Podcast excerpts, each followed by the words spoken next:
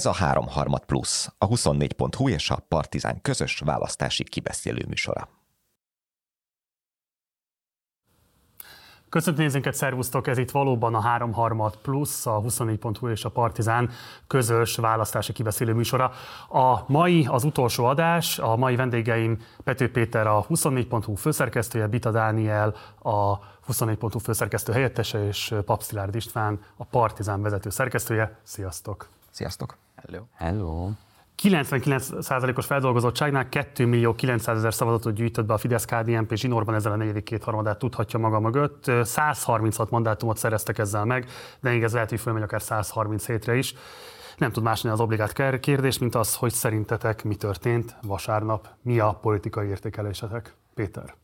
Hú, hát nem a legkönnyebb kérdéssel kezdtem meg a legrövidebb választ, sem tudom erre adni. Egyébként hát van egy rövid válasz, az egyszerűen az, hogy a Fidesz minden pártnál jobban nagyon magabiztossággal meg, megnyerte ezt a választást, és azt hiszem, hogy zárójelbe is tett minden olyan típusú vitát, ami, ami a külön, különböző, először sok akadémikus vita volt, hogy lehet-e nem tudom, feles többséggel alkotmányozni, most már inkább az a kérdés, egyharmaddal lehet, azt gondolom már nem, nem, nem aktuális, meg azokat a vitákat is, amik mondjuk előállhattak volna egy közel azonos lista támogatottságnál, mondjuk a többségi elv miatt. Tehát ebből a szempontból ez egy nagyon tiszta és egyértelmű demokratikus legitimációt ad a, a Fidesznek. Hát, hogy mi történt, arra nyilván majd beszélgetünk hosszan, szerintem nekem van néhány magyarázatom az A, a jóléti juttatások megalapozták nyilván ennek a, ideértve egyébként az utóbbi tíz év reálbér növekedését, nyilván eltérő szakaszokban és eltérő ö, intenzitással, de van egy gazdasági alapja ennek a történetnek, szerintem ide tartozik a háború, ami az ellenzék legnagyobb vaksága volt, én továbbra is azt gondolom, tehát a kelet-nyugat szembeállítása szerintem egyszer máshol voltak, mint ahol a biztonság alapú Fidesz politika volt. Egyébként ez a szociális biztonságra is igaz. És majd hosszan beszélünk, akkor lehet, hogy a Kis Viktor könyvéről, ha két mondatot lehet majd szívesen, ez a kívül-belül logika, ami ugye arról szól, hogy a szavazók már nem a hagyományos rétegek szerint szerveződnek, lásd vagyoni helyzet, egyéb hasonló mutatók alapján, hanem hogy hol, hol szeretnének belül lenni azok között, akik itt biztonságban vannak. És a biztonság itt volt ugye egy ö, háború elleni, tehát egy béke, mint ilyen típusú egzisztenciális biztonság, meg volt egy szociális biztonság az, hogy árstop, megvédjük a magyar embereket, nem tudom micsoda. Tehát, hogy ezekkel együtt bekeretezték, és szerintem volt egy rossz kampányteljesítmény a ellenzék oldaláról, ami egyébként a mostani eredmények függvényében én nem gondolom, hogy nyerhető lett volna ez a választás, tehát egyszerűen akkor a tömeg különbség a, a két fél között, de azt gondolom, hogy egy jó kampányteljesítmény biztos elkerülhető lett volna kétharmad. Dániel próbálok újakat mondani, és hogy akkor ne, ne ismételjük. Egyébként szerintem, amit nem mondott a Peti, azt a szempontként talán az érdekes lehet, hogy én nem csak a háborút, hanem általában mindenfajta félelmet nagyon erősnek látok, és a félelem alatt értve az újtól a bizonytalans, tehát a bizonytalantól való félelmet is.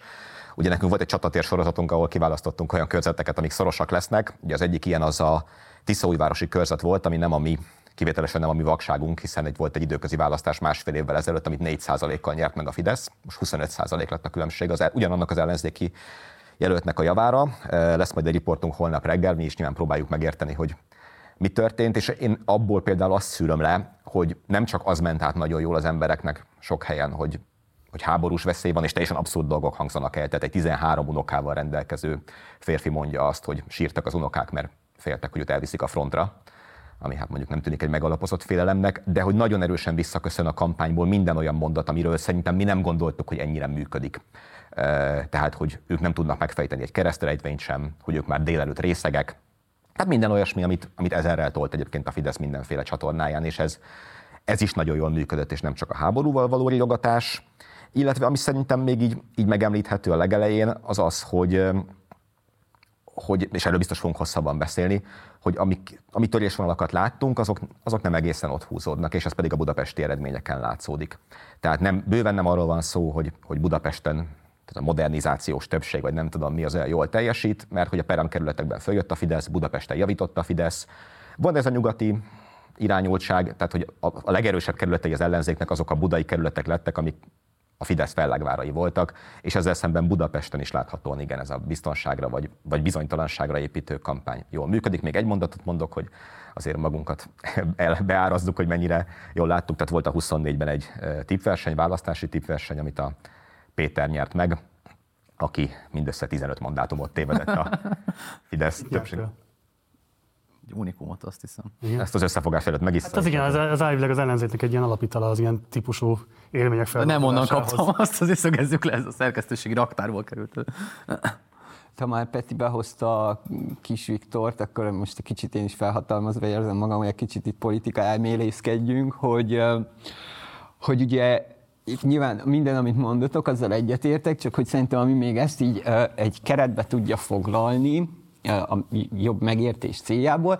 Van most egy ilyen új, viszonylag új, egy-két éve megjelent új politika elmélet, ami azt állítja, hogy a, Gyakorlatilag a jobb-baloldal szétválasztás az egész világon felülírja ez a technokrácia és populizmus kettősége, csak míg a jobb baloldal az azt jelenti, hogy ha jobbra mozdulsz, tehát hogy az egy zéró összegű játszma, minél jobb oldali vagy annál kevésbé tudsz baloldali lenni. A populizmus meg a technokrácia az, az nem ilyen kizáró dolgok, hanem az valójában e, ötvözhető, nagyon különböző konfigurációkba lehet ötvözni, és azt gondolom valójában, hogy itt kétfajta technopopulizmus kísérlet ment egymásnak. Orbán Viktor gyakorlatilag szerintem mostanra fejlesztette ki teljes valójában ezt a fajta a saját technopopulista elegyét. Egyrészt ugye populista abban az értelemben, hogy ő, mint a nemzet egységének a megjelenítője, ő képviseli a magyarságot, gyakran kvázi felcserélően beszél a, a, a magyar nemzetről és saját magáról, vagy saját rendszeréről, kormányáról, és akkor ott van másik oldalon meg egy ilyen szakértelemre való hivatkozás, hogy hát nekik van ugye tapasztalatuk, tudják, hogy kell, meg van egy extra elem is benne, ez a, ugye ez a csavaros magyar észjárásra való hivatkozás, ugye a szakértelem nem csak azt, amit nem tudom, tintenkekben meg mondják, hogy mi az igazság, hanem ugye az is szakértelem, hogy hát értünk mi hozzá. A csavaros magyar észjárás, átlát egy csomó minden ilyen ö, ö, cifra, ö, modern cifraságon, és akkor ezzel szemben én, én, én az előválasztás után, amikor eh, MZP nyert, akkor pont írta egy ilyen cikket, hogy, hogy, hogy a Márkizai Péter valójában egy ilyen technopopulista recepttel próbálkozik, hogy egyrészt ugye ott van a fideszes elit versus a nép, és másrészt meg ott van ez a, az értek hozzá, dolgoztam a privát szférában, meg visszaböfögi kvázi ezeket a 90-es évek ilyen technokrata, piaci, Igen. egyensúlyon alapuló dolgokat, csak az történt, hogy a kampány, tehát hogy ez alapból szerintem egy rossz ötvözet volt az Orbánival szemben, de másrészt ugye ez a kampány folyam, folyamán mindenki fogyott belőle, tehát kifogyott belőle a populizmus is, tehát hogy egy adott ponton tényleg, főleg a háború kapcsán már nem lehetett azt állítani, hogy ő bármilyen módon a népet képviseli, és kifogyott belőle a technokrácia is, mert valójában nem állítottak semmit a, szembe azzal, hogy mi jobban értünk, tehát hogy, igaz, tehát, hogy ott maradt egy ilyen, egyik oldalon egy ilyen nagyon robusztus, 12 éve épített ö, ö, ö, narratíva, meg intézményrendszer, másik oldalon meg gyakorlatilag a, Moralizálás. a semmi. Moralizálás, ugye végig moralizálták már a végét, ugye minden kérdésre, és ebből meg nyilván nem jöhetett ki más. Én egy másik típusú szempontot hoznék, és kíváncsi vagyok, hogy mit gondoltok róla, lehet, hogy túl hangsúlyozom ennek a jelentőségét, de szerintem itt van egy olyan állapot is, hogy igazából az ellenzéki szavazó az folyamatosan át van verve az ellenzéki pártok részéről. Mire gondolok alapvetően? Szerintem egy Fidesz szavazó számára az egy alapvető megnyugvás, hogy így a legnagyobb baromságokat, a legnagyobb hazugságokat is, amiket állítanak, például mondjuk arról, hogy a Mészáros Lőrinc, illetve a nemzeti nagytőkések, azok valójában milyen e, munkamegtartó, meg egyáltalán a kiáramlást megtartó erővel rendelkeznek, hogy itt valójában a nemzeti burzsóázia az valójában egy egyébként a nemzeti és a gazdasági fejlődés záloga, miközben nyilvánvalóan nem az, de közben ez az állítás, ez komolyan van véve, ez soha nem lehet. Tehát, hogyha Orbán Viktor valamit állít, azt akármi is történik, azt komolyan végtolja egészen addig. Tehát, hogy az a típusú hűséget, amit a nevük is kifejez, azt minden körülmények között megtartja a választói felé. Ehhez képest ugye mi történt most az ellenzéki szavazóval? Egységben Magyarországért volt a listának a neve. Teljesen nyilvánvaló volt, hogy ez az egység ez teljesen látszólagos. A választó tudta, hogy ez egy hazugság, egyébként maguk a pártvezetők állították, hogy ez igaz, és aznap este, amikor kiderült, hogy buknak, azonnal fölmondták ezt, és azonnal kiderült, hogy valóban hazugság. Tehát ott szerintem nem is egy ilyen morális kérdés, hanem egy ilyen reálpolitikai, hihetetlen mértékű politika csinálási vakság, hogy nem állnak föl a színpadra, és nem képesek mondjuk csak azt az egyet elmondani, hogy akkor ezt itt most közösen, és majd valami történik, és aztán a háttérben, a színfalak mögött tök mindegy hogyan, de elrendezik ezt a konfliktust, hogy a Fidesz is elrendezte egyébként korábban. Tornyán Józsefékkel, később a Dávidi Bolyáikkal, és itt tovább hosszá lehetne sorolni, hát egészen Ángyán Józsefig bezárólag mindig képesek voltak úgy legyilkolni a szövetségeseket, hogy abból egyébként a magszavazó nagyjából semmit nem érzékelt, csak így el lettek rendezve ezek a viszonyok. Ehhez képest meg ugye mit lehet látni?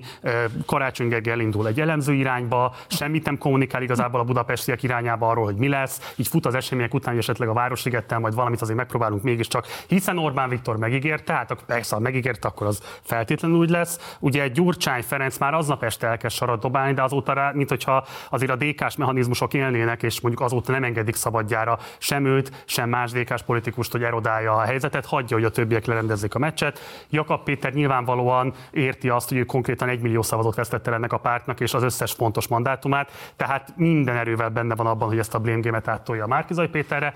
Márkizai Péter konkrétan megőrül, és semmilyen olyan típusú kommunikációs megoldással nem él, amelyben akár csak minimalizálná a veszteséget, akár bármilyen más módon kijelölni azt, hogy akkor most konkrétan mit fog majd csinálni. Ugye amikor nekünk ad interjút, akkor még tartózkodik a kritikájától, a másik két ellenzéki pártnak, amikor a Nagy Józsefnek ad interjút három nappal később, ott már full belemegy a blame game tehát nincs egy stratégia, hogy hogyan kell ezt a helyzetet kezelni. Fekete egy András pedig előkerül a semmiből, és elkezd illúziókat kergetni arról, hogy most csak jobban kell majd próbálni, és megyünk előre. Tehát, hogy az ellenzéki szavazó olyan szinten van hülyébe nézve az ellenzéki pártok által ebben a vereségben, miközben szerintem azért alapvetően minimálisak az elvárások. Egy, a felelősség vállalása, kettő, a korábbi állítások fenntartása, tehát hogy ha már összeálltak, ha már együtt csinálták, akkor ezt közösen is vigyék el, és aztán majd valamikor tájékoztassanak róla, hogy egyébként merre van a tovább, de legalább a kudarc pillanatában tudnának olyan típusú felelősséget vállalni, mint amit egyébként elvártak azoktól, akik a szavazatukat adták rájuk. És bocsánat, egy utolsó, le, egy utolsó gondolat csak, mert ezt direkt megnéztem. Egyedül Gyurcsány Ferenc írt ki a közösségi oldalára, hogy van továbbra is közösség, és köszönöm a részvételeteket, és köszönöm azt, hogy tettetek ebbe a kampányba. Miközben itt nem csak a 20K 2022, hanem aktivisták, pártmunkások, százai, ezrei, egyébként nem jól fizetve, véletlenül se vigyük azt, hogy egyébként itt dőzsöltek a lóvéban, azok a top figurák voltak, rosszul fizetett és önkéntes munkában százak, ezrek vettek részt ebben a kampányban, és senki még egy közös videó üzenetre sem méltatta őket. Szégyen teljes, szégyen teljes teljesítmény.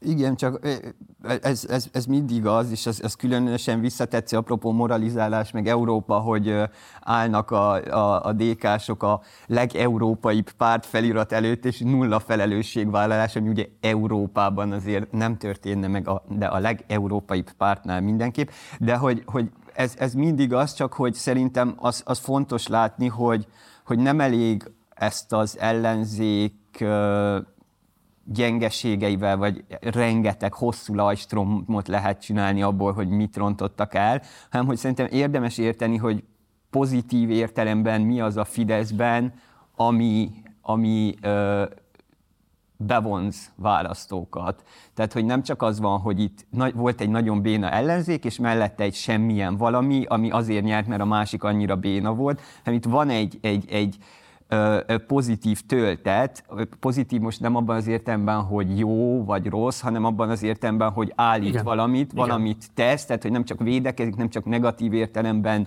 ö, ö, ö, létezik, hanem valamit aktívan csinál. Ö, és azt koherensen teszi valamilyen szempontból, szóval, hogy, hogy azért az, annak a, szerintem annak a megértése a nulladik lépés lenne valójában egy újrakezdő ellenzék. Igen, én oda csatlakoznék rá, hogy tehát egyrészt nyilván van az, amit mond a Marci, és azt szerintem most ez napvilágra is fog jönni újra, és egyébként sokat szól. Tehát egy borzalmas személyközi viszonyok vannak egyébként ezen az ellenzéki oldalon, amit egy politikai, taktikai megfontolással próbált az ellenzék elleplezni. Nyilván pekére már ugye minden más verziót kipróbált, tehát már megpróbálta ezt Orbán elmondta ugye a választás estéjén külön indulni, koordinántal indulni, maradt az, hogy összepakolnak mindent faltól falig, ami van.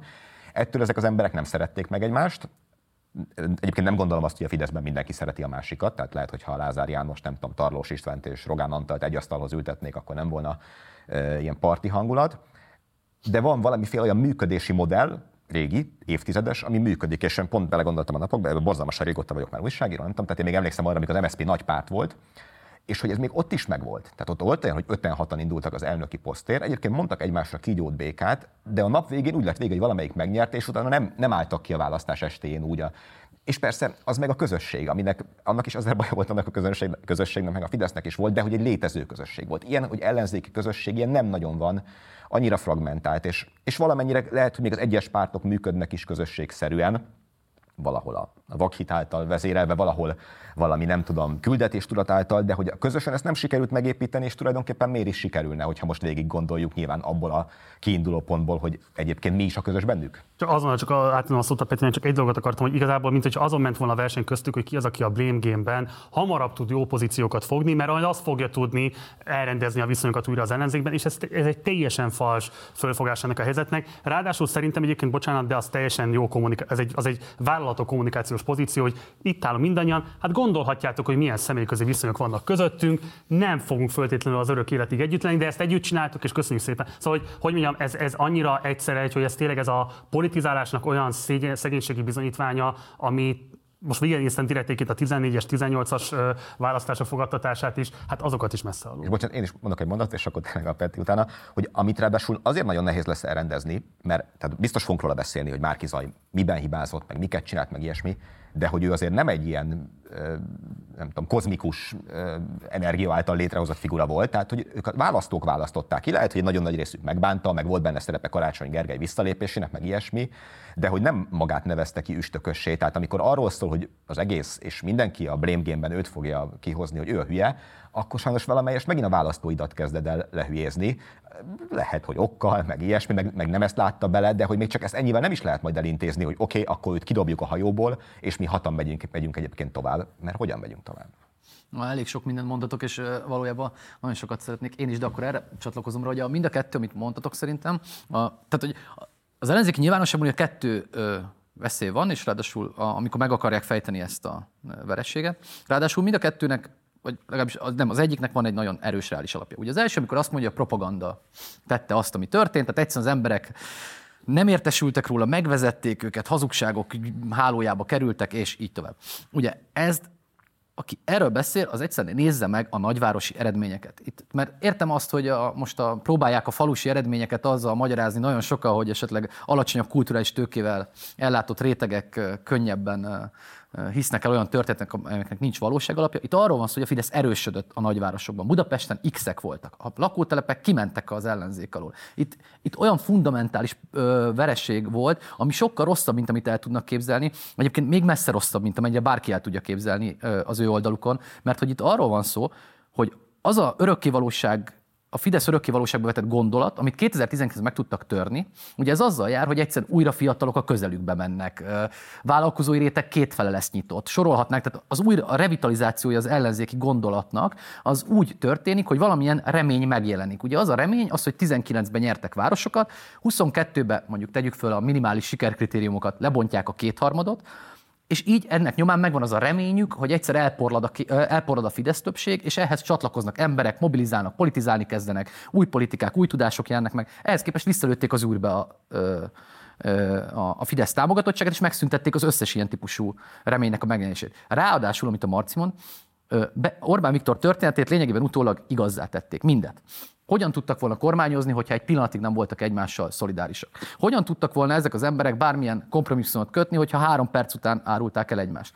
Ha így árulják el egymást, árulás nyilván ők nem úgy érzik, hogy elárulták, ők úgy érzik most, amikor beszélnek erről, hogy ők a igazsághoz kerülnek közelebb, amikor végre kimondják azt, hogy szerintük mi történt ebben a kampányban, és milyen tisztességesek voltak, hogy eddig is hallgattak, hiszen nyilvánvaló volt, hogy rossz irány megy a jó. Ugye ez lesz az interpretáció arról az oldalról. A választói percepció részéről, oldalról annyit látnak, hogy ezek az emberek nekünk azt mondták, hogy ahogy mint a Marci mondott, azt nem ismétlem el, és ehhez képest abban a pillanatban eltűntek, és azért mondom, hogy ez a ez a politikai praktikum egyszer egy. Tehát, hogy nem igazolom az ellenfél történetét abban a pillanatban. Ez ilyen egyszerű. Tehát itt nem arról van hogy kit szeret, kit, meg kit nem, hanem egyszerűen az a rövid, közép és hosszú távú érdek ezeknek a pártoknak, hogy ezt a Fidesz történetet ne igazolják. Ők ezt sikerült igazolniuk, tehát ebben az értelemben azonnal visszaáraszták, és igazuk lett abban a helyzetben, érezhetik úgy, amikor egy döntő pillanatban vagy otthon maradtak bizonytalanként, vagy majdnem ellenzéki szavazóként, és így tovább.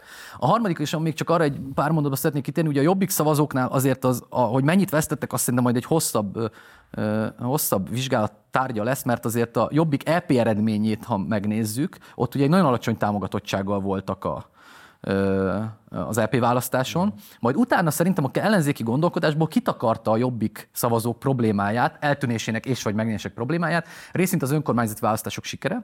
Nagyon sok városban nyertek, ezzel az a logika képződött, egyébként ideértve engem is, hogy, hogy gond nélkül szavaznak át a választók egymás jelöltjeire, majd még ennél is inkább kitakarták valószínűleg az időközi választási eredmények, amikor mondjuk a Dunói-városi körzetet például megnyerték, de egyébként korábban is volt már hasonló, és akkor ezek, a, ezek az eredmények azt hiszem, hogy kitakarták egyszer a gondolkodásból azt, hogy létezik-e ez a jobbik probléma, vagy nem létezik. Tehát ebben azért, hogy végül mennyi szavazó ment el, azt valójában nem tudjuk, hogy valójában összesen hány ö, szavazója volt. A bocsánat, akkor 2019-ben az EP-ben 6,34%-a Igen, 6,34, nem mertem mondani. Igen, Tehát, hogy azért, bocsánat, azt lehetett látni, hogy ez a jobbikos történet, ez nagyon beszakadt 2018 után. Na igen, de ennek ellenére a választ, Karácsony Gergely elemző, tényleg ebben a szerepben van, mióta választási vereséget szenvedtek, meg már előtte lévő héten is.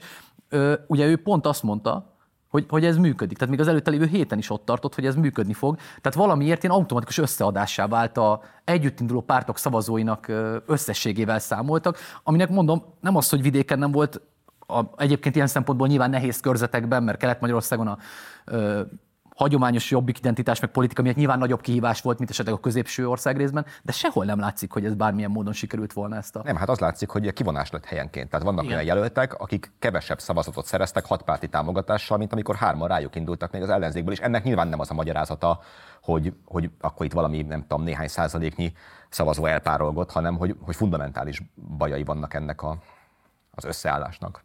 Én még egy dolgot szeretnék felvetni itt a klientúra fog, fogság kérdését. Tehát egyszerűen nyilvánvaló, hogy a, az ellenzéknek a referencia közege az a típusú politizáló értelmiség, vagy véleményformáló nyilvánosság tagjai, akiknek hát hogy mondjam, nagyon kevés politika csináló tudásuk, ambíciójuk van, felelősségvállalásuk még kevesebb, ez az egyik típusú fogság, és a másik típusú fogság pedig az a típusú klientúra, amelyben nagyon sok pénzt töltek egyébként az elmúlt időszakban, nevezetesen, hogy közvénykutató cégek, politikai tanácsadók, marketing kommunikációs nem tudom kicsodák, és így tovább, akik ugye konkrétan végezték azt a típusú pártmunkát, amit egyébként jobb esetben pártagoknak, aktivistáknak és egyéb módon egyébként a győzelemben ilyen módon is érdekelt és érdekelté tett embereknek kellene csinálniuk. Szerintetek ez a klientúra fogság mikor alakult ki, és egyáltalán széttörhető-e? Most itt tényleg arra gondolok, hogy itt konkrétan nem tudom, van mondjuk, nem tudom, 500 család, 600 család megélhetése függ attól, hogy ezek a pártok egyébként milyen pozíciókat tudnak megtartani, és milyen pozíciókat képesek fogni még. Ez egyre szűkülőnek tűnik. Ezeken kívül van-e szerintetek jelentősebb referencia közege például ezeknek a pártoknak? Az, én az első felére szívesen válaszolok, mert a talán Békés Márton szokta írni a Fideszről, hogy nem azért szokott a Fidesz nyerni, mert hallgat az értelmiségre, hanem azért szokott nyerni, mert nem hallgat az értelmiségre, ami először nyilván a minden értelmiségi számára egy ilyen hú de mondat, de valójában ugye ennek nagyon sok alapja van, méghozzá azért, mert a, azért a mondjam, széles rétegekben divat lenézni a politikát, mint professzionális szakmát. Tehát az nem úgy van, hogy bárhon, tehát ezek profi politikusok. Tehát hogy még egyszer a, a Hollik István nem követné el azt a hibát egy partizán interjúban, amit ellenzéki politikusok elkövetnek. Egyszerűen nem, mert azt a keretet tartja, ami neki a feladata, és egy pillanatig nem megy ki belőle. Mert a ruhatárban leadja az agyát, úgyhogy nem fenyeget az Mert igen, lehet, hogy ez a módszer, de ez a politikai professziónak nyilván van egy, vannak ilyen típusú korlátai, tehát egyszerűen fegyel, fegyel, van egy fegyelmi rendszere, és az az értelmiségi referencia, amit beszélsz, vagy amiről, amiről beszéltél, az meg szerintem nagyon érdekes része, mert valóban kedvenc példám a TAO, nyilván ezzel foglalkoztam, éltem egy jelentős szakaszában, és erről tudok talán sokat a szakpolitikák közül. A, ezt alapvetően egy baloldali, vagy a baloldali liberális kormányok találták ki kultúrára. Tehát amikor kitaláljuk a színházra, az ő gondolkodásukban elfelejtjük kitalálni a sportra. Ami sokkal több embert mozgat, sokkal több kis közösséget érint, sokkal több ember fér hozzá, sokkal több ember társadalmi mobilitásának elősegítését. Ez... Örök vitánk, igen, de csak azért mosolygok. Igen, de, de ezt, ezt bármeddig mondom. Tehát most is egyébként, még a választás előtt is felvetődik, hogy meg kell szüntetni a tao Ugye nem, a, nem azt mondjuk, hogy a tao azt a részét kell Persze. megszüntetni, amely egyébként visszélések alapja, amely a felcsúton a Mészáros körnek, a Mészáros karika úgy hívom annak a közpénz rollernek az előkészítését, amit ők csináltak, hanem azokat a kis közösségeket könyörgöm, egy faluban, egy 150, 500, 800 lakosú faluban, a futballmeccs, a futballpálya és a, és a kis öltöző, az az, az az a közösségi találkozóhely, az a, ahol, 20, ahol játszik még ifi csapat, és 22 ember futballozik, ezt lehet lenézni, meg lehet ezzel semmit nem, erről semmit nem gondolni, csak ezek alapvető olyan befektetések, ami, ami egyszerűen a kis közösség revitalizációját vagy revi, elősegíti, és ezek egyszerűen hiányoznak az ellenzéki gondolkodásból, hogy hogyan lehet ezeket a területeket, vagy ezeket a közösségeket egyszer hozzáférni. És azért, mert a közösség hiányzik, és visszatér az eredeti technokrata gondolkodásra, azért, ha belegondolunk, az egész ellenzéki politizálás alapja egy technokrata hagyomány adjuk össze a szavazótot, hozzuk létre azt a formát, amiben ki lehet sakkoznia. Ezek mind egy technikai megoldások. Ugye a Fidesz egy eltérő, egy közösség, egy identitás alapú logikán van, tehát megépíti ezt a közönséget, közösséget, ezért van egyébként ez a hűség benne, mert egyszerűen valamilyen odatartozásról beszél. Egyébként sokkal befogadóbb is vicces módon, mint amennyire, mint amennyire a baloldal befogadó, mint a beszédében, hiszen amikor a baloldali kampányban az vidéki emberek részegedése, vagy nem tudom, ami egyébként eddig nem volt szélsőséges vád, de mindegy, tehát most ezeket megfogalmazzák, akkor ezek a mondatok egyszerűen nincsenek benne a Fidesz kampányban. Ez egy befogadóbb kampány, tehát tartoz közénk hozzánk sikeres magyarokhoz, akik megvédik egymást, stb. És mindenki tartozni, kapcsolódást akar. Itt a baloldali retorikában, vagy a baloldali liberális oldal retorikájában sokkal több kizáró elem jelent meg, becsületes ember nem szavaz a Fideszre, ostoba, aki nem tudom mit csinál, tehát hogy egyszerűen olyan típusú retorikai elemek jelennek meg, ami logikailag nem a közösségépítés szolgálja, a hat párt meg egyenesen megakadályozza egyébként valójában ennek a kialakulását. Szerintem még ennél is fundamentálisabb a probléma, mint ennél a technikai szemléletnél, és ez kapcsolódik kicsit ez az értelmiség kérdéséhez is, hogy a képviseletnek szerintem kétféle módja van. Van az értelmiségi módja, és van a politikai módja.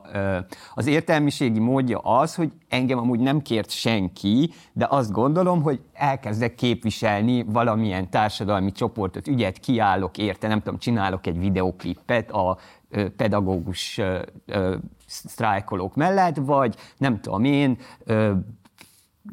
írok egy Facebook posztot. Ez az értelmiségi módja a képviseletnek, és akkor van az a módja, amikor nem az számít, hogy mit mondasz, hanem az, hogy kapcsolódsz azokhoz az emberekhez, akiket képviselni akarsz. Tehát, hogy, hogy egyáltalán megkérdezed őket, hogy amúgy oké -e, hogyha én képvisellek, az lenne ugye a, demokrat, a demokráciában a szavazás lényege, hogy ők akkor azt mondják, hogy igen, egyébként oké, hogy te képviseljél minket. És hogy szerintem és szerintem ez a, ez a fajta logika érvényesül az ellenzéki oldalon valahogy a politizálásba. Tehát ez a, nem lehet azt mondani, hogy, hogy ne karolnának fel fontos ügyeket, vagy a né, az elmúlt négy évben, de azt hiszem egy kezemen meg tudom számolni azt, amikor felkarolnak egy ügyet, és ez tényleg kapcsolódik, tényleg kapcsolódik egy, ahhoz a társadalmi csoporthoz. Tehát mondjuk az otthonápolás, amit az Ungár Péter vitt, az egy ilyen dolog, de ha megnézzük például a munkavállalói jogokat, pont ma jelent meg a Mércén egy nagyon jó cikk arról, hogy mit gondoltak a makói kontinentál sztrájkoló munkásai az ellenzéki képviselőkről, senki, tehát arra fele sem ment, egy szem DK-s ember, a, a helyi mak, a makói DK-s, aki ugye az előválasztáson a Márkiza ellen indult, de hogy, hogy senki arra meg se nyitotta az ajtajukat konkrétan, ugye aki megnyitotta az ajtajukat, az egyrészt Lázár János volt, másrészt a mi hazánk, és egyébként írtak szép posztokat, kiálltak a makói sztrájkolók, mert csak nem ugyanaz a két képviselt logikája. Igen, és most, hogyha a képviselet szerintem azért érdekes, hogy a Marci talán kicsit a, nem tudom, közvéleménykutatók, meg a politikai tanácsadók felől közelítette, szerintem az még érthetőbb, az, egy, az tényleg egy szakma, és lehet, akár lehetne is olyan tudás. Lehetne, de amit ők művelnek. Igen, igen, igen, de azt szerintem a másik... És, de Dani most komolyan. Egyetértünk, nem is az, és azt akarom, a másik részét akarom pluszba behozni, és szerintem nagyobb baj az, hogy maguk a pártok nem nyitottak abba az irányba, amit a Szilárd mond. Tehát, hogy az előválasztás az mit jelentett, hogy szavazhatsz a helyi dk a helyi jobbikos, nem tudom, a helyi kiközül, és azok az emberek nincsenek meg, akik egyébként ezt a képviseletet valamilyen módon be tudnák hozni, és az tőlem lehet a makói szakszervezet jelöltje, ilyesmi, és zárójel ez a Fideszben sincs meg, hiszen a Fideszben sem alulról jövő emberek vannak. Hát Orbán Viktor maga a felcsúti házában jelöli ki, hogy éppen kiinduljon, és aki indul, az nyer, és ha valaki börtönbe kerül, az is nyer, aki, hely, aki helyette van. De az nincs meg, hogy a politikai utánpótlás megjelenjen, és ez nem is lesz meg, vagy egyre kevésbé lesz meg, mert három vesztes választás, három kétharma, 12 évnyi Fidesz kormányzás után olyan baromi nagy lehetőséget azért az ember már nem vél Négy. Hát olyan. Ne, most már tényleg nincs meg, de azért valamikor megvolt, tehát a, a gazdakörök, meg az még mindig képviselőjük ugye a, a, a most nem jut eszembe a neve, de, ja, de ők is listára mennek be, tehát, tehát egyéniben már ott sincsen, ott már elég az, hogy ő a Fidesz helyi embere. Igen. Mert azt tudják, hogy mi ez a Fidesz. Itt az ellenzéki oldalon ez soha nem fog működni, hogy ja, hát ő az LNP helyi embere, akkor köszönjük szépen, hanem, hanem magát ezt a fajta, amit mondtál, nem tudom, kapcsolódást, ilyesmit, Igen. de hát ez, ez, már, ez már 26-ig is nagyon távoli, tehát ez nem négy év alatt felépíthető dolog. Hát ez, most a, a Fidesz tudják persze, ott van, de hogy valójában az ellenzék maga nem tudja, hogy ki. Tehát arra a kérdés, hogy kik vagyunk, ami ugye a közösség alapja lenne, hogy legalább három dolgot elmondani magunkról, és azok, akik kapcsolódni szeretnének ahhoz a közösséghez, amelyet ők alkotnak, tudja, hogy mihez kapcsolódik, vagy az, hogy Orbán Viktort követi, az, az jelent valamit, ahogy a Szilárd mondta. Egyébként nyilván a legegyszerűbb válasz itt is az, hogy elmondjuk, hogy mit műveltek a közpénzzel, egyébként milyen morális állapotban vannak, amikor a Zelenszkijel röhögcsélnek a választási győzelme éjszakán, és sorolhatnánk, csak ez nem visz előbbre, ha meg akarják érteni azt, hogy az Orbán Viktori történet mögött mi van, akkor érdemes, hogy családpolitikát megnézni. Ezek nem értékállítások, ezek morális pozíciók.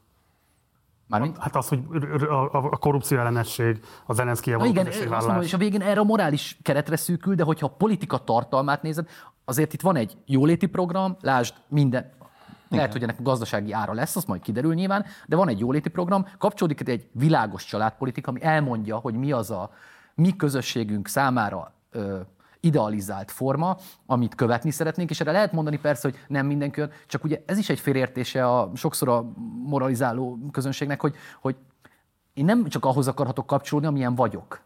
Tehát attól, hogy én nem tudok valamit teljesíteni abból a modellből, attól én gondolhatom azt, hogy az a helyes, az az ideális, azt tesz jót a hazámnak, hogyha e, ebből van a legtöbb. És ha azt gondolom, hát, hogy egyébként igen, ez, ez régi viták igaz, de szerintem itt azt tehát, hogy persze sokszor inkább a szégyenérzet van ebben benne, tehát hogy én nem vagyok olyan, de szeretnék olyan lenni, vagy ilyesmi. Tehát, de hogy... hát ez a kívülbelül pont, hogy hova szeretnél tartozni, és egyszerűen, ha egy jó képet fogalmazol meg, akkor sokan szeretnének ahhoz a közösséghez kapcsolódni. Ugye a közösség korlátja ez a hat pár, az, az igaz, hogy van egy technikai korlát, ezt azért, tehát hogy amíg nem lesz egy vezető, egy olyan vezető, aki az lesz, ne aggódj, az most lesz. De nem 16 vezető, hanem Nem, egy, egy darab lesz szerintem, és az Gyurcsán Ferencnek fogja kinni, és az elég egyértelműnek tűnik.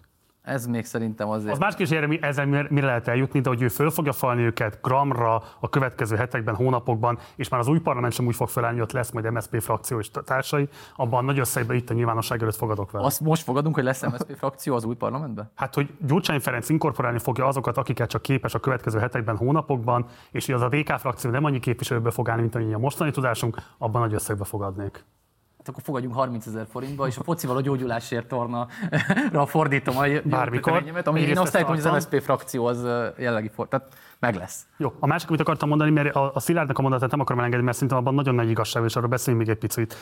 Pont most mielőtt az adásra beültünk volna, néztem a Donátannak egy posztját, és ő azt írta ki, hogy a Szél Bernadett hatháziákos, talán még a Szabó Szabolcsot mondta, képviselői munkáját kell érdeminek tartanunk, vagy, vagy modellként követnünk, mert ők már dolgoztak kétharmad alatt a teljes félreértés szerintem. És minden ezzel együtt, hogy nyilván Szélberendetnek a sorsa nagyon méltatlan, mert nyilván ő egy tisztességes politikus volt, és nem vethető fel vele azon vádak semmelyike, amelyik általában így a politikusokkal szemben fölvethető. Mint politikus egyébként ő nem pusztán csak elvesztette egy választást, hanem ő 2018-ban egy miniszterelnök jelölt, egy pártelnöki státuszból csúszott ki odáig, hogy most konkrétan nem jutott be a következő törvényhozásba. És az, amit ő 2018-ban lejátszott a választási vereség után, hogy fontosabbnak tartotta azt, hogy ne küzdjön meg belül ezekkel a konfliktusokkal, amik az lmp belül voltak, hogy inkább a morális pozíciót választotta, mint sem a politikai küzdelmet, és azt gondolta, hogy morális igazság önmagában elég ahhoz, hogy politikai teljesítményt gyártson le neki, és egy újabb mandátumot 2022-ben, az sajnálom, de az kitermeli ezeket a helyzeteket. Ugyanígy Hatházi Ákosnál is rendkívül népszerű az antikorrupciós platform, és rendkívül népszerű ez a típusú oknyomozó attitűd, csak ez megint a képviselet hiányát veti föl. Tehát igazából az antikorrupció az nem egy olyan pozíció, amit lehet képviselni, mert mi annak a társadalmi bázisa? Kinek a társadalmi érdeke? Eleve a korrupciós keretezés, nyilván erről is beszélhetnénk hosszú, hogy ez egy mennyire félrevezető dolog, de hogy én ezt nagyon szeretnék kapcsolni, tehát mint a Szilárd mond, szerintem ez, ez iszonyú fontos, hogy tényleg mindig arról megy ugye a vita, hogy hát milyen társadalmi csoportokban hogy áll, demográfiailag, és így tovább e, nem tudják szerintem megmondani, egyetlen egy párt sem képes megmondani, hogy konkrétan milyen érdek mentén, az kinek az érdeke, melyik csoportnak áll egyébként ő konkrétan a képviseletében, és viszi az ászlót. Jó, ezt mondjuk a Fidesz se tudja megmondani, de pont ez a technopopulista logika, vagy a populista logika az, hogy itt most már nem az van, hogy így a baloldal a munkásokat képvisel, a kereszténydemokrata párt a keresztényeket, meg mit tudom én mi, hanem az van, hogy itt mindenki a nép nevében beszél valójában, mert annyira szétszabdalódtak a társadalmak nyugaton is, meg itt is, meg atomizálódtak, széthullottak a közösségek, tehát nem számít már az egyház, nincsenek, mit tudom én, a futószalag után kimenni, sörözni típusú, szóval minden atomizálódik, és nincsenek már meg ezek a szegmensek, szóval ez, ezt mind az ellenzék vállára azért nem raknám. Ö, Szóval, hogy ők is a nép nevében akarnak beszélni az elittel szemben, mert ez az, ami most megfogható. Csak Bocs, hát... Tehát, hogyha az elmúlt évek, tehát a Momentum mozgalomnál volt, mi volt ez a cselekvéskörei, akkor a MMM mozgalomnál voltak a kosútkörök, akkor szerintem még más típusú ilyen, ilyen ellenzéki közösségszervező valamik is voltak. Hát azért, hogy ebből konkrétan semmi ne jöjjön ki, hogy ezekben nem tudott összeállni valamilyen egységes közösségszervezés. Én tényleg nem dolog, nagy dolgokat várok el, havonta egy filmvetítés, egy nem tudom, pogácsa elvészet, vagy valami hasonló. Tehát, hogy azért lehetne ebbe igenis energiát tenni, és ebből konkrétan semmit nem lehetett látni az elmúlt két évben. Igen, de ugye fordított is a, hogy mondjam, a frakcióképzési logika az ellenzéki oldalon, tehát ugye technikai manőverek nyomán tudsz nagyobb frakcióhoz jutni, azaz hogyan állapodsz meg a körzetekben, mi fog történni, nem pedig társadalmi támogatottság alapja, hiszen látjuk az LMP-nek, meg a PM-nek is. A társadalmi támogatottságából nem következő méretű frakciója van összességében. Tehát magyarul teljesen ellentétes logikán szerveződik a párt működése, nem, nem azon a logikán kell építkezni, ami, ami a hagyományos értelemben jönne. Tehát ebben az értelemben szerintem van egy ilyen korlátja. Mondom, ez a, ez a hat párt azért szerintem egy nagyon erős korlátja. Tehát, hogy valójában az is egy érdekes kérdés, az integráció, a dezintegráció irányába löki ez az eredmény a ellenzéket, és valójában az első hét alapján elég egyértelmű azt mondom, hogy a jó részt a dezintegráció felé. Full a Fidesz érdekébe játszanak, tehát full a Fidesz érdekébe játszanak. Hát vagy a Fidesz játszik velük, tehát hogy a, az hozzátartozik, ugye. A... Bocsánat, ebbe a Fideszet nincs benne a keze. Tehát az, hogy egyébként így reagálnak egy ilyen győzelemre, ez kizárólag az ő politikai kalkulációknak az eredménye, és fogalmam sincs, hogy milyen téveszmék miatt húzták ezeket a döntéseket, de ezeket meghúzták. Én a Fidesz is megemeli, amikor az egyik egy kicsit nagyon esne le, és a másik. És ezért is csinálja, mert hogy annak, az, neki ez a másik referencia közege, hogy na vajon mit ír rólam a Mandiner. Hát ez, ez, na, viszont ez nagyon fontos, amit mondasz, ugye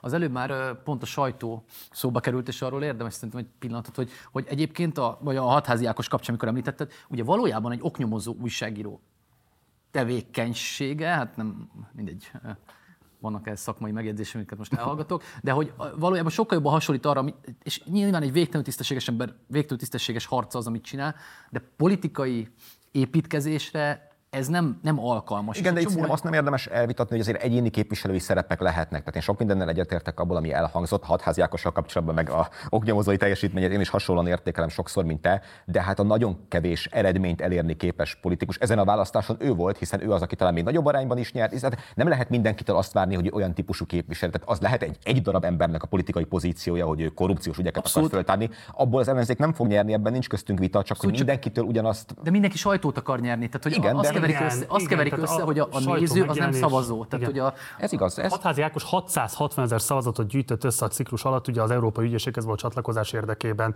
és egy ilyen típusú, nyilvánvalóan átütő siker, 660 ezer szavazat, az majdnem annyi, annyi a második fordulójában az ellenzéki előválasztásnak részt vettek, és ehhez képest ebből sem jött létre, hogy nem tudom én, az Európai Korrupciós Ügyészséghez való csatlakozás mozgalma, nem tudom én milyen körei, stb. Tehát, hogy dolgok így elindulnak, tehát, hogy nem az a kérdés, hogy nincs ott vidéken az ellenzék, ott van, csak valahogy annak a típusú fenntarthatóságnak a lehetősége hiányzik, hogy ezek így ne ilyen akciószerű dolgok legyenek. Hihetetlen erőforrásokat ölnek ebbe bele. Tehát nem az a kérdés, hogy dolgoznak-e. Ez... Dolgoznak nagyon sokat, csak valahogyan ennek a fenntarthatósága és a kitartása egyszerűen így nem értem, hogy miért. De szerintem, ez, szerintem világ, tehát még egyszer szerintem olvasót akarnak nyerni, tehát csomószor sajtóhírt akarnak, ami nem létezik a választók körzetében. Tehát a Jánbor András kampányát ilyen szempontból érdemes megnézni egyébként. Ugye rendszeren kívülről érkezik alapvetően, maga építi a mozgalmát. Tehát valójában az ellenzék, amikor ezt kérdezi, mit kell csinálni, valószínűleg, ha minden körzetben ma találna egy embert, aki elkezdi a munkát az adott városban, mondom, nem kell még a, először szerintem meg, elegedjenek meg, ha megyei jogú városok vagy a középvárosokban megjelennek. Tehát ha mindenhol találnak egyet, aki elvégzi ezt a közösségépítést, annak nyomán lesz két vagy három év múlva annyi ember, hogy az előválasztást az a jelölt meg tudja nyerni, és annak utána lesz olyan esélye, aki, aki képes lesz a választáson menni, mert ott el volt végezve a munka, de egy csomó körzetben valószínűleg egyszerűen nem is volt olyan ember, aki évekig hasonló következtességgel közösséget épített volna. Na jó, legyen meg az önkritika része is, már régen egyébként a második témánál tartunk, de mindig nem ö, zártam le az előzőt, hogy akkor itt most már az ellenzék válságáról beszélgessünk. Ugye arra már utaltam, hogy, önkritika? hogy, hogy, hát igen, hogy lehetett volna ezt Nem jobban tagolni. nem volt súlyos. Hát így ellenzéki szinten egyébként ez majd, hogy nem egyébként már Abszolút. élesnek és Abszolút abszolút éles. minősít Lemondás. Egy lemondással érve. bármikor. A, Európai. ugye arról már beszéltünk, hogy pont a Nagy Józsi kollégátoknak adott egy interjút Márkizai Péter, hadd idézzem gyorsan. Nagyon örülnék, ha azt mondhatnám, hogy a hibáink miatt szenvedtünk vereséget, mert ebben az esetben csupán ki kellene javítani azokat a hibákat, és négy év múlva győznénk. De ennél sokkal rosszabb a helyzet. Nem a hibáink, nem a félremagyarázható mondataim, a hadarásom vagy a túl intellektuális monológia miatt buktunk. Lesújtó felismerés, hogy jelen keretek között nem győzhető le a Fidesz. Orbánt a saját pályán, ahol az ő szabályai érvényesek, lehetetlen megverni. Évek óta megy ez a vita, hogy érdemes egyáltalán indulni a választásokon, meg lehet -e verni Orbán Viktort úgynevezetten demokratikus keretek között, értsen az alatt bárki bármit is. Ti mit gondoltok erről a kérdésről? Elsőként Szilárd. Ugye én a múlt heti adásban mondtam már ezt a dolgot, hogy ilyen választásos autokrácia-szerűségekben ö, ig- akkor nyernek választást, amikor, tehát hogy nem az van, hogy megverik a választáson, és akkor összeomlik a rezsim, hanem valójában végzetesen meggyengül, és akkor nyernek választást.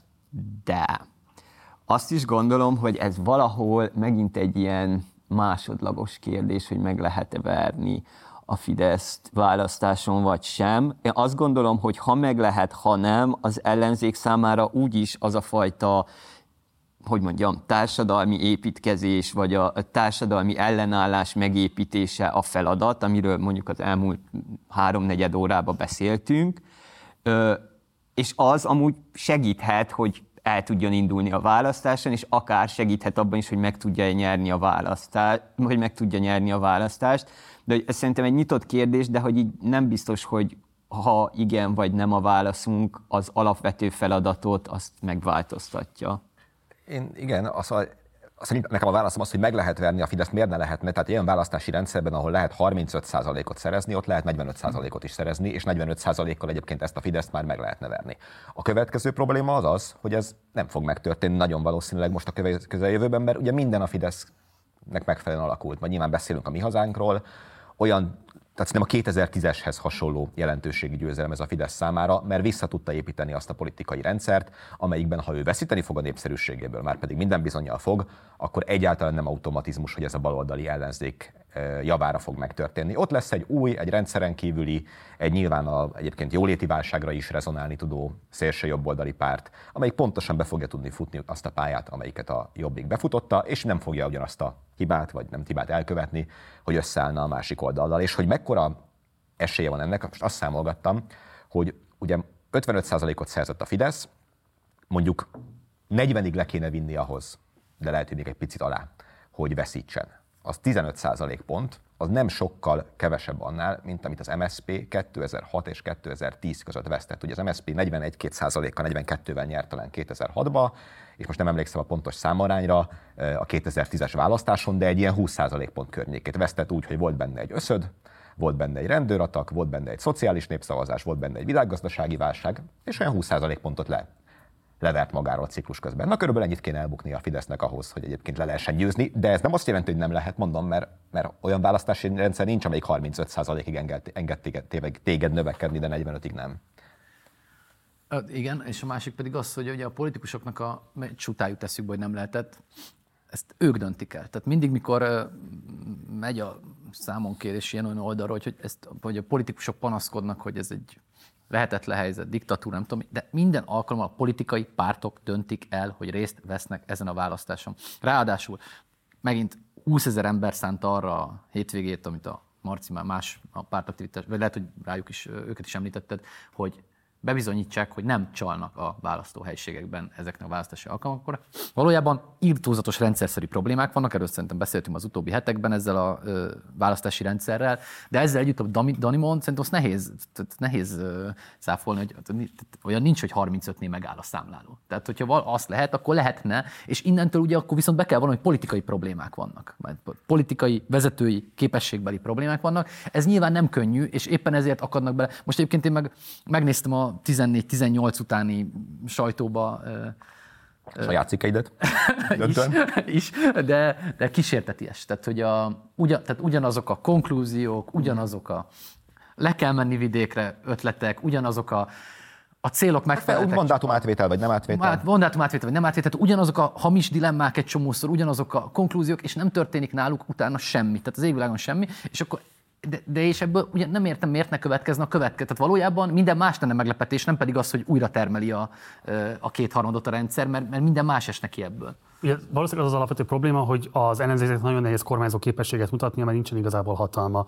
Ugyanakkor 2019-ben lett egy olyan helyzet, hogy legalábbis a hatalom látszatát be tudták volna mutatni valószínűleg sokkal szélesebb közönség számára, mint ha mekkorának ez sikerült 22-es adatok alapján bemutatnia. Tehát azért azok az ilyen nagyon alapvető dolgok, amik nem is erőforrás kérdés, hogy integrálod a különböző helyi médiákat, csinálsz belőle, hogy ezt maga Márkizai Péter is elmondta, hogy ellenzéki MT-re lenne szükség, aztán pont nekem adott interjújában megint elkezdte a blame hogy hát ezt nem csinálták meg, pedig ő ezt kérte, miért nem csinálta meg ő maga, miért nem csinálta meg valaki abból a kampányból. Ez nem valósult meg, nem valósult meg az a típusú kiállás, amiben azt lehetett volna érezni, hogy azok a városvezetők, akik most kerültek megválasztásokra, azok valamilyen módon egy érdekettségben vannak, Nyilvánvalóan azért nem, mert Mirko Szkádem elég hamar felismerte azt, hogy ettől az ellenzéki egységtől semmit nem várhat, és inkább lefarcolt a Fideszhez. De mondjuk azt, hogy Miskolcon miért nem sikerült mondjuk például egy ilyen típusú együttműködést kialakítani, vagy mondjuk a Győr-Budapest viszonylatban miért nem volt egy sokkal pregnánsabb kiállás, rengeteg lehetőség lett volna erre. Ez a típusú elszalasztás annak, hogy így a vezető képesség látszatát, a kormányzó képesség látszatát meg lehessen építeni, ami kommunikációs kérdés, mert pénzük úgyse lett volna rá, hatalmuk semmi igazából jelentősen, de az, hogy azt lehessen látni, hogy ezek valamilyen módon készen állnak, és hogyha adja Isten, hogy ember kerüljenek be a parlamentbe, nézzük meg, mit tudnak, egyszerűen nem épült meg az a tudat, hogy így rendben van, várhatunk tőletek bármi más is azon kívül, hogy elindultak egymás ellen azonnal, és széttépik ezek egymást. Ugye ennek, a, amit elmondsz, a klasszikus például az árulózás, ugye. Ha vannak árulók, mi van ott? Tehát ugye, és ez végig is, tehát ha áruló, akkor ki kell dobni. Ugye ez nem egy bonyolult összefüggés egy politikai kampány idején. Ha nézi egy választó, és azt hallgatja egész nap attól, aki abban a csapatban van, hogy itt árulók vannak, hát aki járt már bármilyen csapatba, aki árul, tehát öngolt lő szándékosan, azt kihajítják a futballcsapatból. Ez nem olyan bonyolult logika egyébként. Meg, elő, meg eleve, hogy a, mindig ezt a versenyhátrányt, ami ebben az ellenzék kormány viszonyban el tudjuk képzelni, hogy Orbán Viktor kiül, és azt mondja, hogy hát nagyon súlyos árulók vannak a Fideszben, nagyon nehéz így, mindent megteszek, hogy az árulókkal együtt is valahogy, de próbálom kezelni, de, de majd legfeljebb bemegyek az ATV-be, és elmondom, ha, ha, hát, Igen, itt, itt az a probléma, az amit szerintem nem nagyon beszéltünk még át, de hogy ugye már valahogy félútig ment. Tehát nem, nem állt bele abba, hogy ő ezt a hat pártot akarja képviselni, annak minden hibájával, és de akkor valóban elhallgatva, akár jobb meggyőződés elére mindezt, vagy azt mondani, amit egyébként Botka László ugye megtett annak idején, ő megnevezett árulókat a szocialista pártból, ugye az egyiknek véget ért. Hát most a következménye, hiszen ők még mindig ott vannak, Botka László, meg ugye... Milyen érdekes, hogy ennél is bonyolultabb, ugye az egyik ott van, a másik nincs. Ugye Molnár Zsolt nagyon elő volt a listán, Mesterházi Attilát meg kirakták teljesen a, a következő parlamentből. Tehát, hogy el lehet, lehetett volna azt mondani az előválasztás után, hogy én fogom vezetni ezt a közösséget, talán a Ruf Bálint mondta, ugye, hogy, Igen. hogy, hogy akkor ezzel az 50 emberrel szeretnék menni, és melyik párt mondta volna azt, hogy ó nem, hát mi a, mi a Juditot Fe, Fehérváron, az kicsit ott offsorozott, de egyébként nagyon jó emberek, hát azt a cukrászdát is olyan jól viszi, hogy azt nem lehet ki. Tehát akkor nem lett volna ez. Ezt nem, nem merte megcsinálni, vagy nem tudta, vagy nem akarta, vagy nem volt hozzá elég politikai tehetsége, vagy azt mondták neki, hogy ne, vagy ne így, de ugyanakkor meg elment a falig a tekintetbe, hogy, hogy belülről kell cseszni. És persze ugyanez elmondható szinte minden résztvevőről is, tehát azért, amit ma egyébként szintén a Nagy Józsinak mondatsz, hogy a, mondjuk a Gyurcsány Ferenc nem volt maximálisan elkötelezett a mellett, hogy ez egy jó választási eredmény legyen, abban valószínűleg nem tévedés és ez, ez, a, ez az ilyen billegő együttműködés, hogy tulajdonképpen nyilván nagyon szomorúak nem lettek volna, ha nyernek, csak mi, hogyan kormányoznak utána, de közben ez egymás iránti nem tudom, kicsit egymásnak a lenézése, kicsit egymásnak a kiszorítási vágya, de csak annyira, hogy nehogy valaki nagyon megsérüljön benne, az, az lett szerintem az egész kampánynak egy ilyen, egy ilyen fő hangulati Igen. jellemzője. És igazából ezek a ezt, szó, tehát ezt a fajta ilyen, nem tudom, káosz szolgálja valójában az, hogy ezek, csak hogy visszakössek, tehát ezek az áldilemmák, a beülés, a nem beülés, Igen. egy csomó, meg le lehet egy győzni, nem le. Szóval, hogy, és akkor itt ki lehet rajzolni magadnak egy ilyen morális pozíciót, hogy hát én annyira megalkovásmentes vagyok, hogy azt gondolom, hogy nem kell beülni, úgyhogy egyébként elindultunk a választáson, csak azután döntenénk, úgyhogy nem kell beülni, mikor veszítettünk. Ugye kiderült az, hogy egyéni körzetekben is lehet nyerni. Igen. Tehát, hogy Szóval vannak ezek a dolgok, és, így köz, és ez, ez folyamatosan egy ilyen általános valóságtagadást generál, és szerintem ennek a, a, a, a csúcs példája az a tavaly decemberben, amikor ugye a Magyari Péter megírta azt a belső felmérést, ami azt mutatta, hogy hát nagyon rosszul áll az ellenzék, és valószínűleg kétharmad lesz a Fidesznek, és így utána kellett írni egy magyarázkodó cikket, hogy ő ezt miért írta meg, és egyébként ö, megfelelő újságírói eszközökkel ellenőrizte, és mit tudom én mi, és hogy ez konkrétan így semmi, tehát hogy így le van söpörve, előállt a Márkiza, elmondta, hogy fideszesek kiszivárogtatták, meg akarják osztani, meg mit tudom én mi, és közben így az lett volna az első számú ilyen wake-up call ebbe a helyzetben. Ugye abban nyilván az egyik legelsőbb vita arról szólt, hogy hogy kell alkotmányozni. Tehát tényleg hoznak választópolgárt, aki megnevezi azt, aki pro első 1500 problémája között, hogy az alkotmány módosítás mikéntjét. Hát az a kérdés, hogy honnan veszed a mintát, mert egyébként, hogyha abból az a referenciaközeged, ami ezeknek az ellenzéki pártnak a referenciaközege, ott 1500-ból 1500 ezt fogja mondani, mert erre trenírozták rá őket az elmúlt 10 évben. Na jó, de hát a harmadik két hónap után csak felvetődik a kérdés, hogy valóban ez az elsődleges problémája a választók. Hát, meglátjuk, azért erre, erre is menni lefogadni, nem vagyok benne. Ja, de most én de a harmadikat már múlt időben mondtam, tehát a 18 után csak Igen, de ott azt, azt se felejtsük, hogy mennyire más volt a közhangulat, és persze most már közvéleménykutatásokat utólag olvasni elég fölösleges, de hogy október, november, december környékén azért ez a kérdés nem azért vetődött fel, mert valakit ez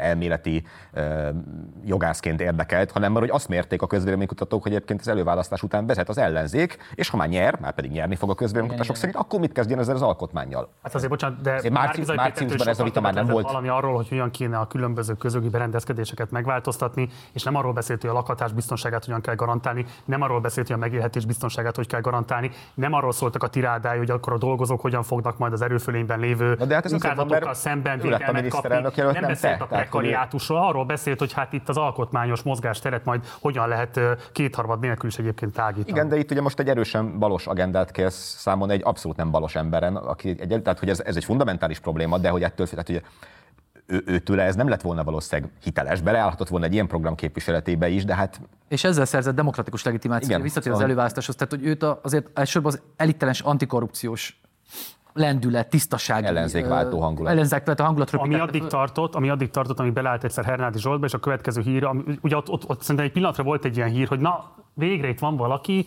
aki ezt a populista szólomot képes megpengetni a hazai nemzeti burzsóáziával szemben. Snit, következő hír, besétált Csányi Sándorhoz, és megbeszélik azt, hogy minden legnagyobb rendben. Tehát, hogy ez a teljes elemi vakság, és azért egyébként ugye pont a, nálatok volt a Böcske írt erről egy hosszabb cikket, szerintem az egészen izgalmas és fontos elolvasni. A Ruf Bálint nyilatkozott a nénénének ugyanerről, hogy ez nem egy Trumpi karakter. Tehát ő nem valójában ütötte ezeket az ügyeket, és törte szét ezeket a státuszkókat, hanem oda egy kicsit megnyomkodta, látta, hogy van hatása, és aztán ment tovább, és egy másikat is elkezdett nyomkodni. De amikor igazán lett volna kakaó ezekben a helyzetekben, akkor igazából nem kezdett vele értelmes. Hát, de ugye ennek a, valójában már a következményei olyan súlyosak, hogy azt még szintén nem látja az ellenzék. Ugye az Orbán Viktor ugye nem kényszerült rá részint a kampányba ilyen mértékű infláció mellett, hogy bármit ígérnie kelljen a gazdaságról. Tehát egyszer nem hozták olyan helyzet, nem volt a nyomás, hogy beszélnie kell, bár ugye végül a megszorítások utána is még tartott, hogy nem lesznek megszorítások.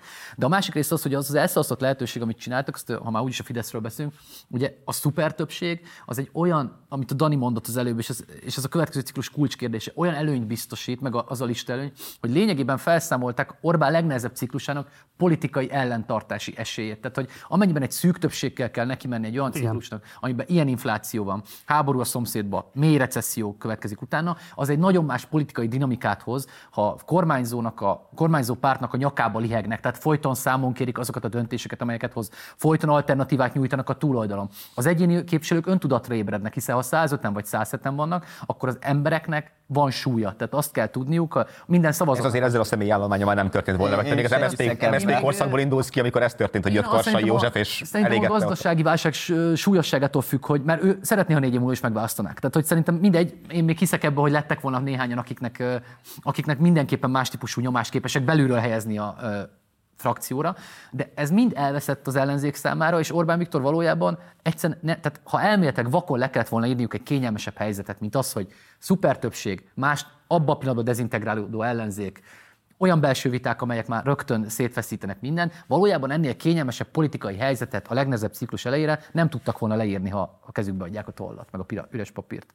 Vezetői válság van nyilván az ellenzéki térfélen. A kérdés szerintem az lehet, hogy mivel az ellenzéki problémák közül semmiket sem oldotta meg a választás, hiszen egyetlen egy párt sem zuhant annyit, hogy megszűnjön, és egyetlen párt sem erősödött annyit, hogy nem tudom én, domináljon. Plusz ugye az is lehet látni, hogy azzal, hogy kilökték Márkizai Pétert azonnal, Márkizai Péter nagyon jól érzi magát ebben a kilököttségben, és már most valószínűleg napokon belül vagy heteken belül zászlót fog bontani. És mozgalompárt ha jó tudja, mi fog majd kikerekedni körülötte. Szóval szerintetek mégis ki lesz az, aki dominálni képes majd ezt a szintet, egyáltalán lehet-e ilyesfajta várakozásokat megfogalmazni most ebben a pillanatban, Dániel? Te nagyon magabiztosan mondtad, hogy a, hogy a DK lesz, és nyilván a papírforma az, hogy a DK meg fog próbálni egy, egy ilyen demokrata párt irányába elmenni, de én annak most kevéssé látom adottnak a feltételeit, egyébként pont ezek miatt a viszonyok miatt, amikről beszéltünk. Tehát, hogy itt, itt szerintem egy ilyen nagy levegővétel is fog azért alapvetően következni, mert ami, hát, hát meg a Petire... Tegyük sorra, a jobbik az övék. Igen, a jobb, lesznek. Jobbik az jelentős részben, de azért beolvadni nem gondolnám, hogy szeretnének. Nem, az LNP le lesz kötelezve nekik, hiszen a frakciók múlik azon az a képviselőn, akit a DK-tól kapnak. Ez három erő. Igen, most nagyjából úgy tűnik, ez is teljesen abszurd egyébként, hogy, hogy így áll föl a, uh-huh. tehát, hogy a, a, a DK, a Jobbik és az LNP rongyolt neki Márkizainak, és a, az MSP, a párbeszéd és a Momentum nem, miközben hát ezek a pártok megint, hogyha egyszer szerintem erről is beszéltünk be, a podcastban még, hogy ugye itt a bal-jobb skálát, ha fölrajzolod, akkor hát nem, nem a Momentum és az MSZP párbeszéd szövetsége hm. kínálkozna, és már az előző választáson is így álltak e, párba. Szóval nyilván, nyilván lesz egy ilyen, egy ilyen integrációs törekvés a, a DK részéről, szerintem azért annak bőven lesz, aki, aki ellen fog állni, és egyébként szerintem sokan az MSZP-ből is. Mesélj uh, már. Mit? Ki? Kérdés például a hát, Momentum. Szerintem mindenki, aki, aki nem, tehát ugye azért megnézed Molnár Gyulai Szakács László példáját, akkor nem biztos, hogy az volt a jó irány, hogy valaki onnan kicsekkol az MSZP-ből, és átmi a DK lista egyébként 138. helyére. Tehát, hogy a, a DK káderpolitikája is egy baromi érdekes kérdés, akik ugye bevitték a, tehát egy ilyen országos érdekegyeztető tanácsszerűen működnek, tehát bevitték Dávid Ferencet és Kordás Lászlót, akik ugye két ellenkező fél volt a... Tőke és munka egy Egyik a szakszervezeti konfederáció, a másik a munkaadói koalíció vezetője, és mind a kettő DK-s. Szóval építenek egy ilyen pici, és miért építik? Nyilván azért építik, hogy sok beszélő fejük legyen, Kálmán Olga, Gréci Zsolt, nem tudom, sok, sok egyenes beszéd kompatibilis fej legyen, aki be tud menni majd a tévébe. Ők ezt az irányt fogják. Azért valószínűleg többet kaptak például Szakács a DK-tól, mint amit az MSZP-től kapott, például a Baranya 2 körzetet, ami abszolút nyerhetőnek tűnt. Igen, ehhez képest lesz egy, most jelen szerint 10 fős MSZP frakció. És egy 15 fős DK. Nem olyan ég és föld különbség ahhoz képest, hogy az egyik pártot 17-18 százalékra mérik, ha mérnek ilyeneket, meg ilyesmi, a másikat meg 4 százalékra. Abszolút. Én pont, amit Dani mondott, én is a feltételrendszert azért még nem, nem nagyon láttam, hogy ez így alakulna. Másrészt azért ne felejtsük el, a Fidesz szerintem egyik leg, szintén legokosabb húzás, ha lehet ezt okosnak mondani, a túlfinanszírozása egyébként a, a, a politikai elitnek. Tehát Meg a, a frakcióknak. A frakcióknak és a képviselőknek. Tehát egyszerűen olyan mértékben teszi érdekelti a személyes bentlétet és a frakció alapít, alakítást és megtartást, hogy ugye az a nagyobb képen gátja nyilván a szerves fejlődésnek, vagy az ilyen típusú integrációknak, mert egyszerűen ez a túlfinanszírozással úgy tudja megteremteni a szervezeti hátterét egyébként alacsony társadalmi támogatottságú pártoknak, vagy egyébként, ha nem is alacsony, egyszerűen politikai érdeke lenne egy ponton, amennyiben, ha közhatalmat szeretne szerezni, hogy valamilyen módon az Orbán rendszer vagy Orbán párt alternatíváját megépítse. Sőt, ugye azt történt, bocs, hogy a, a párt finanszírozást, a, felé, a pártok támogatását a felére csökkentették, tehát még inkább a frakció az, amiből frakció. valójában az egész pártot finanszírozza mindenki. És Bár ha jönnek és a megszorítások, akkor nem lepődnék meg, hogy az első dolog az lesz, uh-huh. hogy ezektől a csúnya pártoktól elvesszük a pénzt, és nem az emberekre terheljük a válság hát Abszolút, ugye ez a másik, hogy ahogy Orbán Viktor bemondta, hogy megszorítások nem lesznek, ugye ne felejtsük, hogy azért számos olyan rész van, ahol ők ezt alkalmazni szokták, ugye a multik is szóba kerültek, vagy a kiskereskedelmi láncok, kínálkozik, akkor kínálkozik valóban a, a politikai elit, amely nem dőzsölhet egy ilyen nehéz helyzetben, amikor az embereknek áldozatot kell vállalni. A média mindig kéznek. A reklamadó ugye az év van. A reklamadó felfüggesztve van, tehát hogy valójában egy csomó olyan eszköz van, amivel pillanatnyilag egyébként ugyanannak a retorikai ö, menetnek, amiben vannak, annak nyomán egy csomó egyébként számukra fontos cél érvényesítéséhez a Fidesz megint tudja használni ezeket az eszközöket. Pillanatra még a NER klientúráról beszélünk, hogy szerintetek rájuk milyen hatása lesz a kétharmadnak. Ugye a választási héten volt itt Majkának egy interjú, amiben ő azt lengette be, hogy azért is örülne, hogy nem lenne kétharmad, mert valamilyen kontroll lenne. De nem mondom, hogy olyan nagyon mély neres kapcsolataim lennének, de akikkel beszélni tudtam, hogy a választások után ott azért volt egy erőteljes félelem arra vonatkozóan, hogy most pláne a gazdasági válság miatt milyen kisöprés lesz majd a magánérdekeltségektől, milyen elvárások lesznek, hogy a szolidaritást gyakorolják, és egyébként milyen típusú centralizáció vagy ott esetben teljes vagyonátrendeződés, amit nyilvánvalóan nagyon nehezen lehet majd opponálni, nagyon nehezen lehet majd ennek ellenállni. Tehát számítottok erre, hogy akár ahogyan lehetett látni 2018 után Kesma típusú konglomerátumok kinőhetnek majd más területeken is, illetve szerintetek lesz-e rende, jelentős vagyoni átrendeződése, akár bármilyen már oligarha környékén? Én, én egészen, én nagyon hábor, én a háborút nagyon központi témának látom, szerintem egyszerűen nem, tehát amíg nem jósoltunk meg a vége, és nem jósoltunk meg a hatásai, addig nem lehet beszélni a gazdasági következményekről és annak súlyosság, azoknak a súlyosságáról. Tehát azért tényleg Orbán Viktor egyébként rengeteg válságot túlélt. Tehát, hogy azért ennél a ciklusnál nem könnyű, sokkal nehezebbet összeállítani. Két év Covid-dal, nyomába járó gazdasági válsággal, egy kitörő háborúval, ami alapvetően a cselekvőnek kedvez, de itt ugye az a specialitás, hogy Vladimir Putyin az ő szövetségese, és ő az agresszor, tehát hogy azért ebben sok politikai nehézség volt számára ebben a, vagy legalábbis kihívás ebben a ciklusban. Viszont gazdaság, ilyen még gazdasági válsággal biztosan nem találkozott, mint ami következik. Tehát ebből a szempontból szerintem én nagyon kíváncsi vagyok, hogyan fogják kezelni azért a rezsicsökkentés, ami a kulcspolitikájuk, az ezer milliárd környékén fölött van önmagában. Ugye ehhez jönnek a hatósági árstoppok, amiket hamarosan valamit mondani kell, hogy mit, mit kezd vele, miközben az infláció följebb megy. Tehát, hogy egészen ezek, ezek olyan kihívások szerintem, amivel a Fidesz kormány korábban nem találkozott, és ha azt mondják, nem lesznek megszorítások, az azt jelenti, hogy mindent a szokásos közvetett módszerrel kellene, tehát hogy a, nem a magyar emberek fizetik meg, hanem a multi, persze a nap végén mindig a magyar emberek fizetik meg, de, de olyan megoldásokat, talán olyan kreatív megoldásokat, amivel, amivel ezt el tudják tartani maguktól. Ebben egyébként jók, ezt láttuk, hogy ez a kreativitás ez ez ha a Fidesznél valahol nagyon működik, tehát hogy általában olyanok, ráadásul még olyan, olyanokat találnak meg, akik egyébként ők a politikai ellenfelek közé sorolnak, tehát általában dupla hasznot érvényesítenek a végén. Tehát ettől függetlenül szerintem ez egy sokkal erőteljesebb kihívás, mint amivel találkoztak. Ezzel, ezzel egyetértek, viszont mm, Szóval ugye a Fidesz hegemóniájának a, a, a, a legmagja, mondjuk nekem, mint aki materialistán értelmezi a világot, az ugye az, hogy egyrészt, tehát hogy, hogy létre tudod hozni, vagy egy platformra tudta hozni a, a nemzetközi tőkét, ugye a, a, exportra termelő ágazatokban ott ott valójában támogatta, sokkal jobban támogatta, mint egyébként a komprádor elitek, neoliberális elitek, amiket támadott 2010 előtt.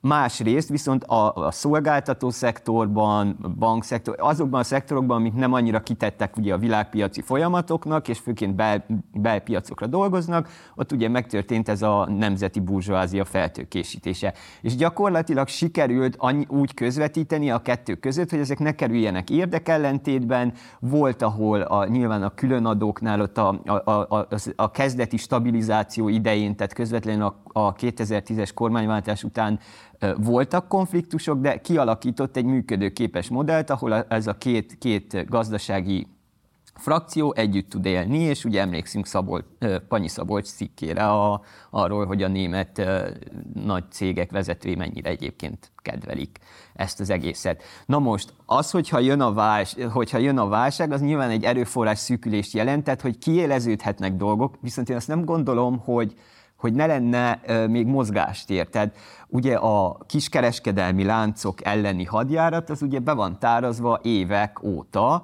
Az például pont egy olyan szektor, ahol egyébként úgy ki lehet szorítani, vagy úgy ki lehet kanyarítani a nemzeti tőkés egy új forrást, hogy közben egyébként az exportra termelő multicégeket nem bántod, hanem igazából nyilván a, ezt a három-négy-öt kiskereskedelmi láncot, a külföldieket, azokat bántod, nyilván, de a, a, a fundamentális alapjai attól még ennek a hegemóniának megmaradnak, az a kiegyezés, az megmarad. És azt szerintem nagyon érdekes, hogy ezek a, ezek a fundamentumok megvannak, és eközben viszont iszonyatosan változik a Fidesznek ez a gazdasági és társadalom politikája, amit szinte észre se veszünk, vagy soha nem regisztrálunk. Hát ha visszagondoltak az első ciklusukban, már mint 10 és 14 között, folyamatosan minden egyébként akkor baloldali ellenzékek kritika tárgya mi volt? Egy kulcsos adó, adóvisszatérítés, jóváírás, csak a két-három gyerekesek, jól keresők járnak jól. Teljesen átsodorodott a Fidesz, miközben megtartotta ezt a multiellenes, külföldi tőkeellenes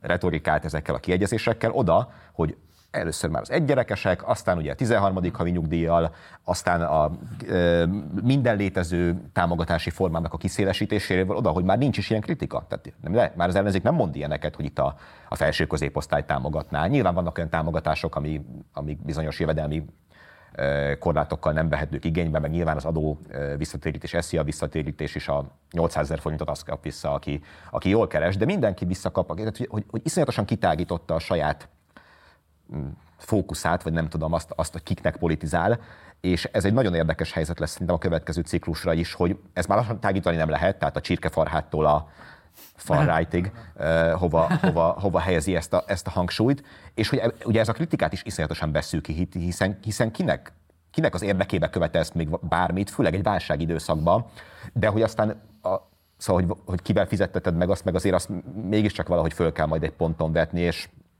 és valamennyire a gazdaság működőképességével. És ugye a másik, utolsó gondolat, hogy volt a Covidig a, ugye ez, hogy a Fidesz milyen feszes államháztartási politikát folytat, hogy a Varga Mihály idején aztán itt a hiány nem szalad el, mindent betartunk, minden EU-s konvergencia kritériumot, aztán felszaladhatott hirtelen 10%-ra, és így van most egy ilyen jóléti politika, hogy ha az nem lesz tartható, akkor azért már megint csak valahogy vissza kell oda menni, hogy hát talán mindenkinek azért ne azt hiszem nagyon fontos még egy mondat, hogy a, hogy a válság, mint lehetőség van a fejükben mindig. Tehát nem, nem megijednek először a, a politikai értelemben. Tehát ugye a, most visszatér az alapvető technokrata populista törésre, ugye ilyenkor egy amit látunk a modern magyar politika történelmi rendszerváltás után, a baloldali kormányok viszonylag egyszerű ö, dolgot csinálnak, előveszik a tankönyvet. Tehát amennyiben nő a hiány, vagy nem tudom, csökkenteni kell a kiadásokat, mik az eszközök, növelni kell az áfát, nem tudom, megszüntetni bizonyos szociális juttatásokat, stb.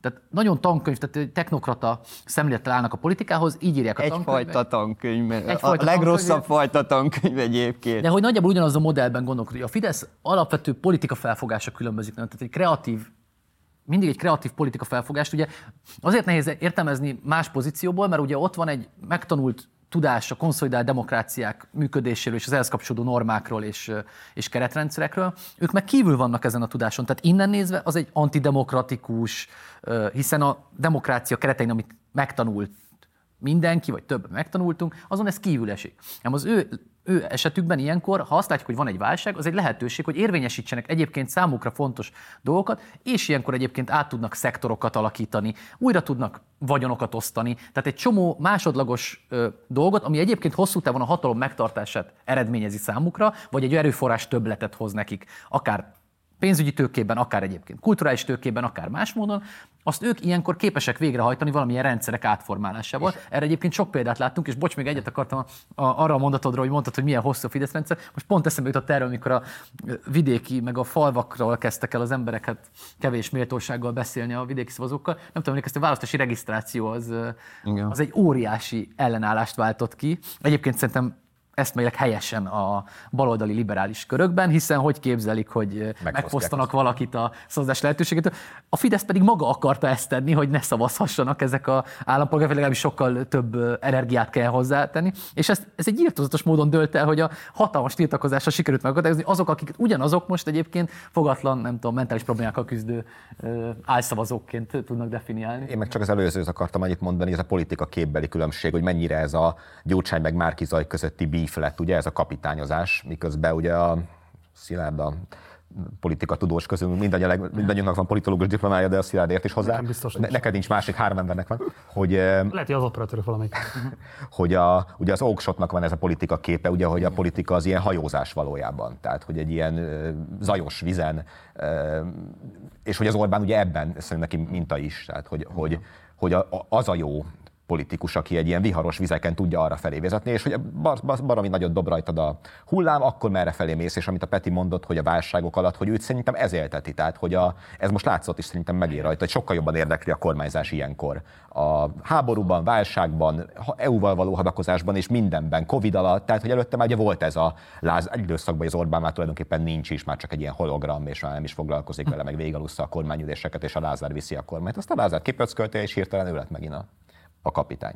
És ez kicsit visszavisz az értelmiség kérdéshez, bocsánat, visszajövünk, csak ez az ilyen falusi gyerek frusztrációi a budapesti értelmiséggel kapcsolatban, hogy ugye az elmúlt 30 évben olyan szintű tabu lett felépítve így a, úgymond ebben a balliberális ellenzék, vagy értelmiségben mindenfajta, nem csak baloldalisággal kapcsolatban, hanem mindenfajta, ami azt az egyetlen egy tankönyvet, amit még valamikor 78-ban ide csempésztek, és azt elolvasták, és minden egyéb, tehát ugye azért a gazdaságban is, meg a politikában is vannak rengeteg iskolák, meg rengeteg újítás egyébként, de mondjuk Keynes is írt tankönyveket a gazdaságban, nem csak Milton Friedman, meg mostanában modern monetáris. Szóval rengeteg olyan dolog van, ami amúgy az értelmiségnek feladata lenne, hogy ezeket mondjuk olvassa, megvitassa, és így tovább, nem mondjuk így érted, a, megsértődünk, mert a, olyant neveztek ki köztársasági elnök jelöltnek, aki nem ugyanazt a tankönyvet olvasta, mint én, típusú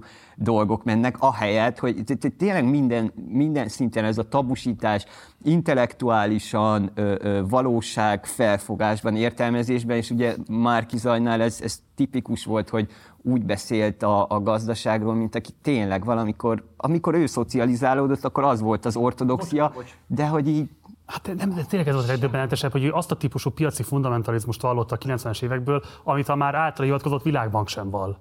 Igen, meg IMF. A, meg még egy zárója, bocsánat, divat ezt is a, ugye a Fidesz szemben ugye olyan tudatlanság keretben tárgyalni. Könyörgöm, azért valaki nézze meg, hogy, milyen, hogy az MCC milyen könyveket ad ki, milyen széles körbe, és milyen típusú, vagy az egész ez a jobboldali közegbe, mennyi könyv van, politikai témájú könyv, tehát a politikáról magáról, az egyes intézkedésekről, kézikönyvtől, a nem tudom, az elméleti szakkönyvig minden, tehát hogy, hogy egyszerűen az a tudás hátrány, amit, amivel olykor ez a nem tudom, nem akarok stigmatizálni, de bizonyos körökből érkezik a Fidesz irányába, ott óriási tudás többlet van a politikáról valójában. Tehát az egy verseny hátrány jelenleg az ellenzéknek, hogy hiányzik tőle az a politika tudás a politika gyakorlatában. Nyilván nem tud mit csinálni, mert 10x éve nincs hatalmon, tehát ott szükségszerűen hiányzik, de hogy elméleti részén is, tehát most a, a Karácsony Gergely például most kiírta valamelyik nap, hogy az identitás politikával nem nagyon lehet előre haladni. Hát, de hát ez azért szerintem egy jó konklúzió, csak hát ezt azért már néhány éve föl lehet fedezni, azt hiszem. Van egy jobb konklúzióm is, bejutott az országgyűlésbe a mi hazánk. Um, ugye lesz hét képviselőjük, hét mandátumot szereztek egy 6% fölötti eredménnyel.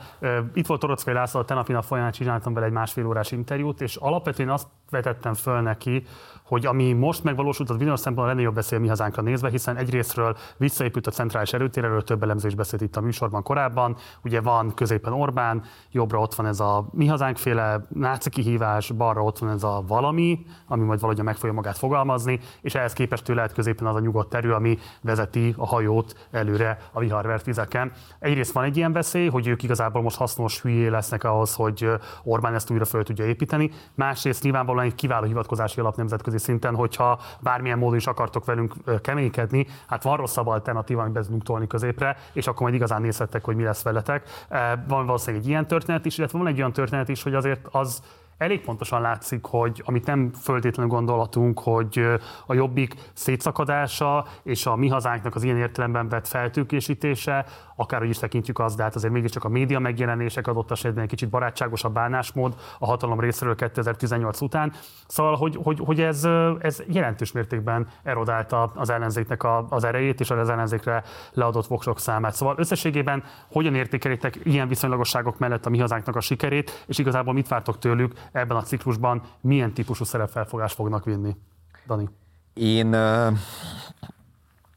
parlamenti tudósító voltam az MTI-be 10 és 14 között, úgyhogy én elég közelről láttam mondjuk a Novák előtt parlamenti magatartását, és azt nem tudnék olyan dolgot mondani a világon, amiben ugyanazt gondolom, mint Novák előd, de az egyik legkarakteresebb ellenzéki képviselő volt. Ugye média ügyeket vitt, messze jobban ismerte a média törvényt, mint bárki egyébként a baloldali ellenzékből, pedig akkor nem tudom, Mandul László, meg ilyen médiapolitikusokra is futotta még az ellenzéki oldalnak én azt gondolom, hogy ők nem fognak belesimulni, és nem is ér, semmilyen szempontból nem érdekük. Sőt, én inkább azt látnám veszélynek rájuk nézve, hogy ha, ha időnként rá lennének kényszerítve arra, hogy velük van meg a kétharmad, akkor hogyan szavaznak, vagy ilyesmi.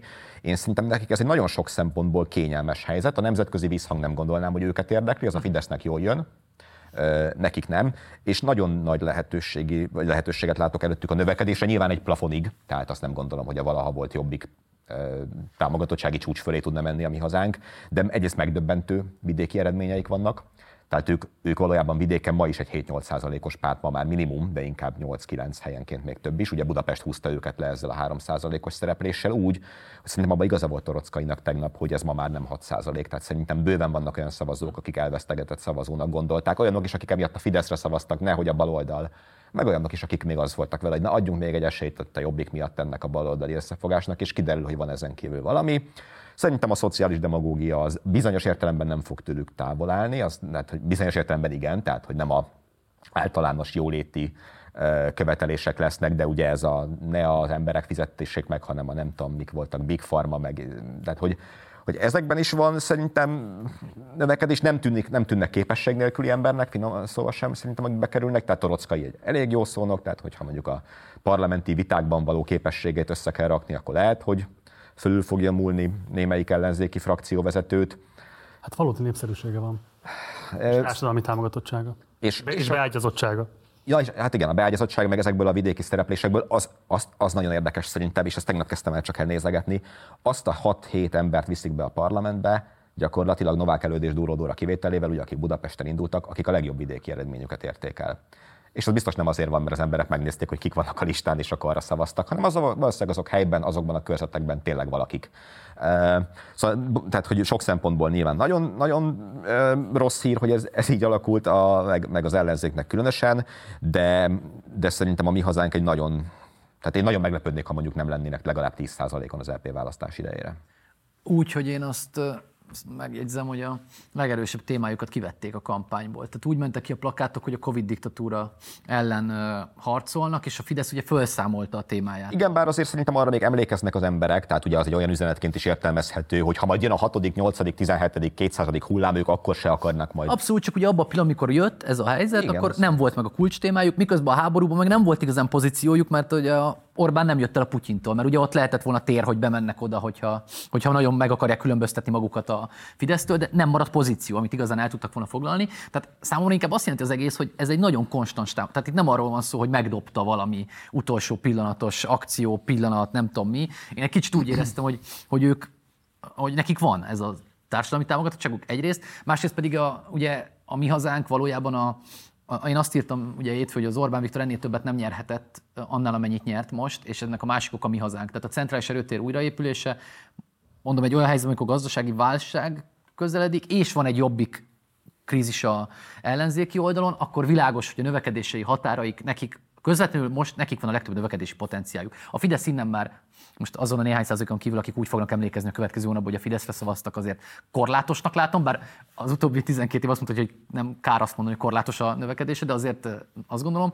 Az ellenzéknél most nyilvánvalóan egy apátia következik, tehát ott vesznek a kedvet most biztos kevesen kaptak. Vagy igen, igen és, és ennek nyomán szerintem a mi hazánkban van most az a pár százalék, ami most megszerezhető ezen a ö, választói piacon, és a torockaiék egyébként úgy néznek ki, én is azt gondolom, hogy képességes emberek. Tehát a, amikor szavazat, tehát nekik van szavazatszerző képességük, ez világos szerintem. Ha belegondolunk egyébként, hogy a korábbi jobbik politikusok közül ki milyen pályát futott be végül, hogy ki influencerkedik, ki ö, magyarázkodik egy választását, és ki jut be éppen a parlamentbe, akkor az igaz, hogy végül Torockai László jutott be a parlamentbe, és nem Vonagábor, és nem, nem Jakab Péter ünnepelteti magát ezekben a pillanatokban.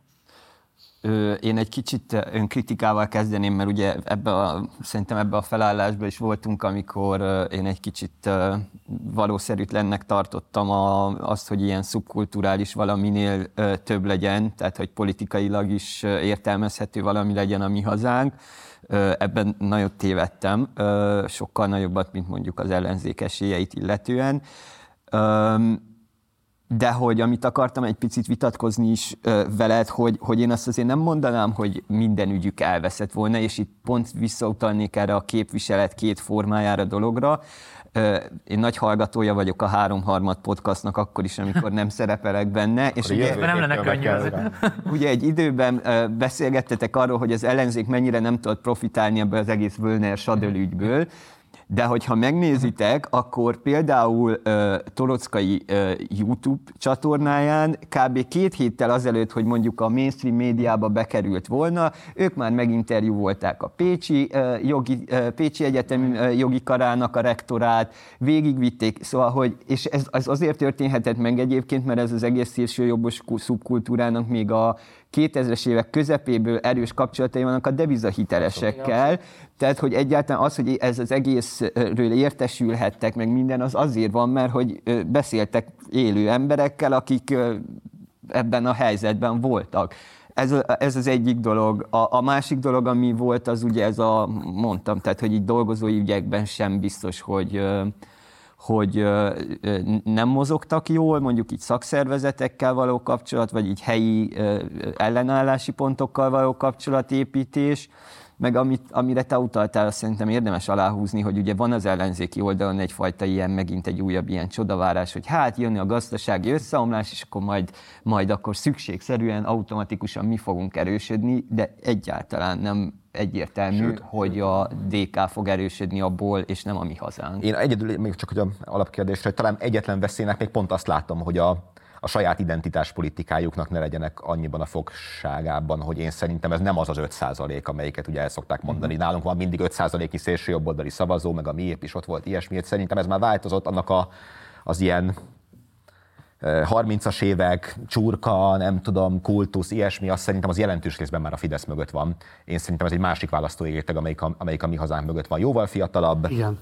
és hogy, hogy, hogy ne temesse őket ez a nem tudom, árvalány, árvalányhaj meg trianon, mert, mert nem, er, nem emiatt vannak nekik szavazóik, azok tényleg megkapják a Fidesztől. A... Ők már nem a fogjai. Egyébként, ha megnézzük szerintem, amit társadalmat csinál a Torockai, és egyébként az barmira izgalmas, hogy milyen típusú ilyen gazdasági kvázi pilot projekteket épített föl, helyi termeléssel, feldolgozással, és ezek mind rögtek, hogy hát chipset gyárt az a torockai. Ezek olyan típusú dolgok, amiknek így politikai képzeleterő felszabadító hatása tud lenni, mert bele lehet látni azt, hogy egyébként mit lehetne ebből csinálni. Van ez a nevű programjuk, hát nyilván nagyon sok ponton kritizálható, de szerintem az nagyon érdemes megnézni, hogy milyen módon építi föl ezeket a gazdasági aspektusokat, és azokat a klasszikus témákat, amelyek egyébként őt magát is ismertétették, az úgynevezett cigánybűnözéssel való érvelés, az úgynevezett LMBTQP, propaganda is itt lesz, hogy ezek hogyan szorultak ki az utolsó időszakában a kampánynak, mert egyszerűen látni lehetett, hogy van ennél relevánsabb mondani valójuk, ami egyébként ténylegesen eljutatja őket egy parlamenti hét mandátumig. Zárókör következik, Péter, ja, úgyhogy abban megszólalhatsz még, de most egy, azt fogom kérni tőletek, hogy az utolsó három harmad pluszban egy ilyen, hát a szomszédok zenéje nélkül, de egy ilyen záró gondolatisággal mégiscsak a nézőktől elbúcsúzva, további jó szerencsét kívánva, legyetek szívesek a három harmad pluszt befejezni most, elsőként Dániel. Azt hittem, hogy valami kérdéssel azért megfogod ezt. Sem, a... Nem. Nem. Jó, hát tényleg, tényleg a kamerában nézve is záró gondolatot. Fú, hát ez nehéz. Egyébként szerintem ilyen, hogyha az önkritikában nem tudom, megnyitotta ennek a, a sorát a sziád, az nyilván nagyon érdekes dilemma lesz nekünk, és majd nem tudom, dolgozunk, tehát hogy a, nekünk nem feltétlenül a gyászmunka van hátra, hanem ennek a, az elemző munkája, hogy, hogy hogyan van az, hogy, hogy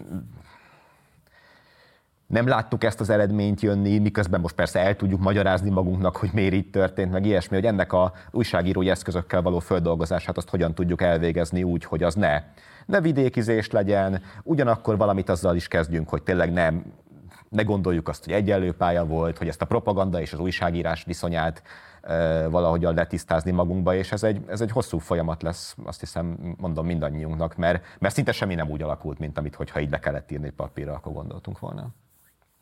Ö, azt hiszem két dolog van. Az egyik, hogy, hogy szerintem Szerintem ezt az ellenzéki közvéleményen belüli ilyen tabusítás dolgot, ezt nagyon el kéne engedni. Lehet, hogy valaki 99%-ban tök hülyességeket mond, de lehet, hogy 1%-ban lesz az a dolog, ami egyébként pont az előremutató lesz, és ez az ilyen tényleg ez az ilyen mindent leuraló tabusítás és egymás árulózása, meg fideszesezése, ez mindenképp szerintem egy nagyon kontraproduktív dolog. A másik dolog meg, hogyha valaki így szembeáll velük, és azt mondja, hogy kiábrándult Fideszes, könyörgöm, röhögjük ki, de hogy könyörgöm. Tehát, hogy igen.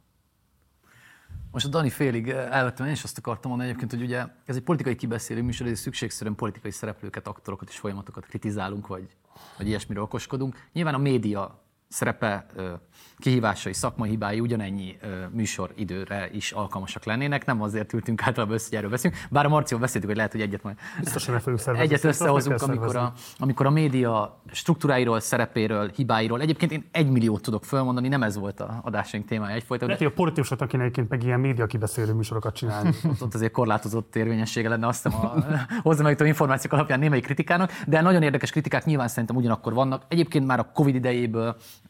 Egyébként az, hogy a Facebookra, amikor csak kiesik egy hír, akkor az mennyire van dekontextualizálva egy újság oldalhoz képest, és ezer dolgot mondhatnánk, amiről tök érdekes beszélni. Ez csak azért mondom, hogy, hogy nyilván egy ilyen műsorban szükség szerint nem ezek kerülnek fókuszba egy kampány idején meg után, hanem, hanem a, a politika, és és mi azért is csináltuk ezt a podcastot, meg fogjuk folytatni, úgyhogy jövő héttől, akik nem találják meg a Partizánon ezt a, ezt a közös műsort, azért a, Azok már le is keressék. a 24-en, a 24-en tovább hallgathatják, mert hogy, mert hogy ez egy olyan típusú műsor, és azért is örülünk szerintem, hogy elvittétek olyan nézőkhöz is, akik esetleg korábban nem hallgatták a, a háromharmadot, amiről keveset beszélünk a politikáról, és valójában az egész ország politizálásának szerintem egy fontos eszköz, hogy, hogy megismerjük azt, hogy miről szól a közélet, milyen, milyen logikák mozgatják, vagy azok, akik, vagy szerintünk milyen logikák mozgatják, a szereplőket milyen logikák mozgatják, és ez egy valószínűleg kicsit eltérő tudások, mint amilyen hétköznapokban találkoznak az emberek talán, mikor a politikai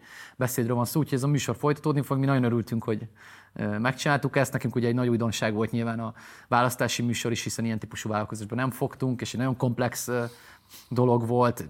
Szerintem összesen azt számolgatom, 120 dolgoztak végül ebben a műsorban minden estől, ami azért egy nagy logisztikai operáció volt, úgyhogy Úgyhogy mi részünkről köszönjük azt, hogy a partizán nézők is figyeltek minket, és akkor remélem találkozunk a 24-en már a jövő héttől. Hát egyrészt köszönjük szépen fiúk, nem csak a mostani, hanem a korábbi alkalmakat is. Köszönjük szépen a további 24-es munkatársaknak is, hogy a korábbi adásokban itt voltak velünk, és hát köszönjük szépen ezt az egész együttműködést, igazából mi most ennek a végét járjuk, tehát ez most itt lezárul. A 24.hu és a Partizán közös frontvonal nevű projektje ezennel véget ér, a 3 harmad plusz ezennel véget ér, de valóban, hogy Pető Péter mondta, a 3 harmad plusz, 3 harmad plusz jel nélkül az visszatér a 24 pontra, tehát ott majd lehet továbbra is hallgatni. Hogy pontosan Mit hoz a jövő, azt nem tudjuk jelenleg még, de miért is tudnánk, hiszen a kétharmadot se láttuk előre, hogyan láthatnánk akkor azt, hogy a jövő héten mi lesz. Egy dolgot egész biztosan mondhatunk, ahogy azt korábban mondtam itt a Partizánon, tegnap jött ki egy videóm, a Partizán mindenképpen folytatni fogja majd a munkáját, hogy milyen keretek között azt még nekünk is ki kell találnunk. Hasalni nem akarunk, blöffölni még annyira sem, úgyhogy ehhez kérünk egy kis időt és türelmet a részletekről. Emiatt is részben egy rövid adásszünetre megyünk, ami azt jelenti, hogy meg kell oldanunk egy csomó logisztikai problémát, költözködünk és így tovább.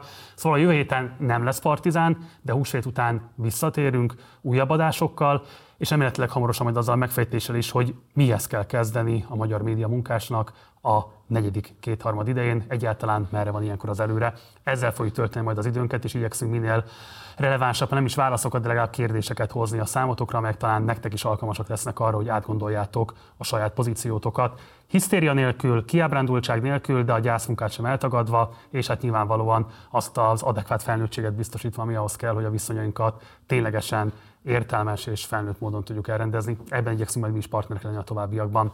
Nagyon köszönöm a figyelmeteket az összes munkatársam nevében. Én Gulyás Márton voltam Budapestről, jó éjszakát kívánok, ciao.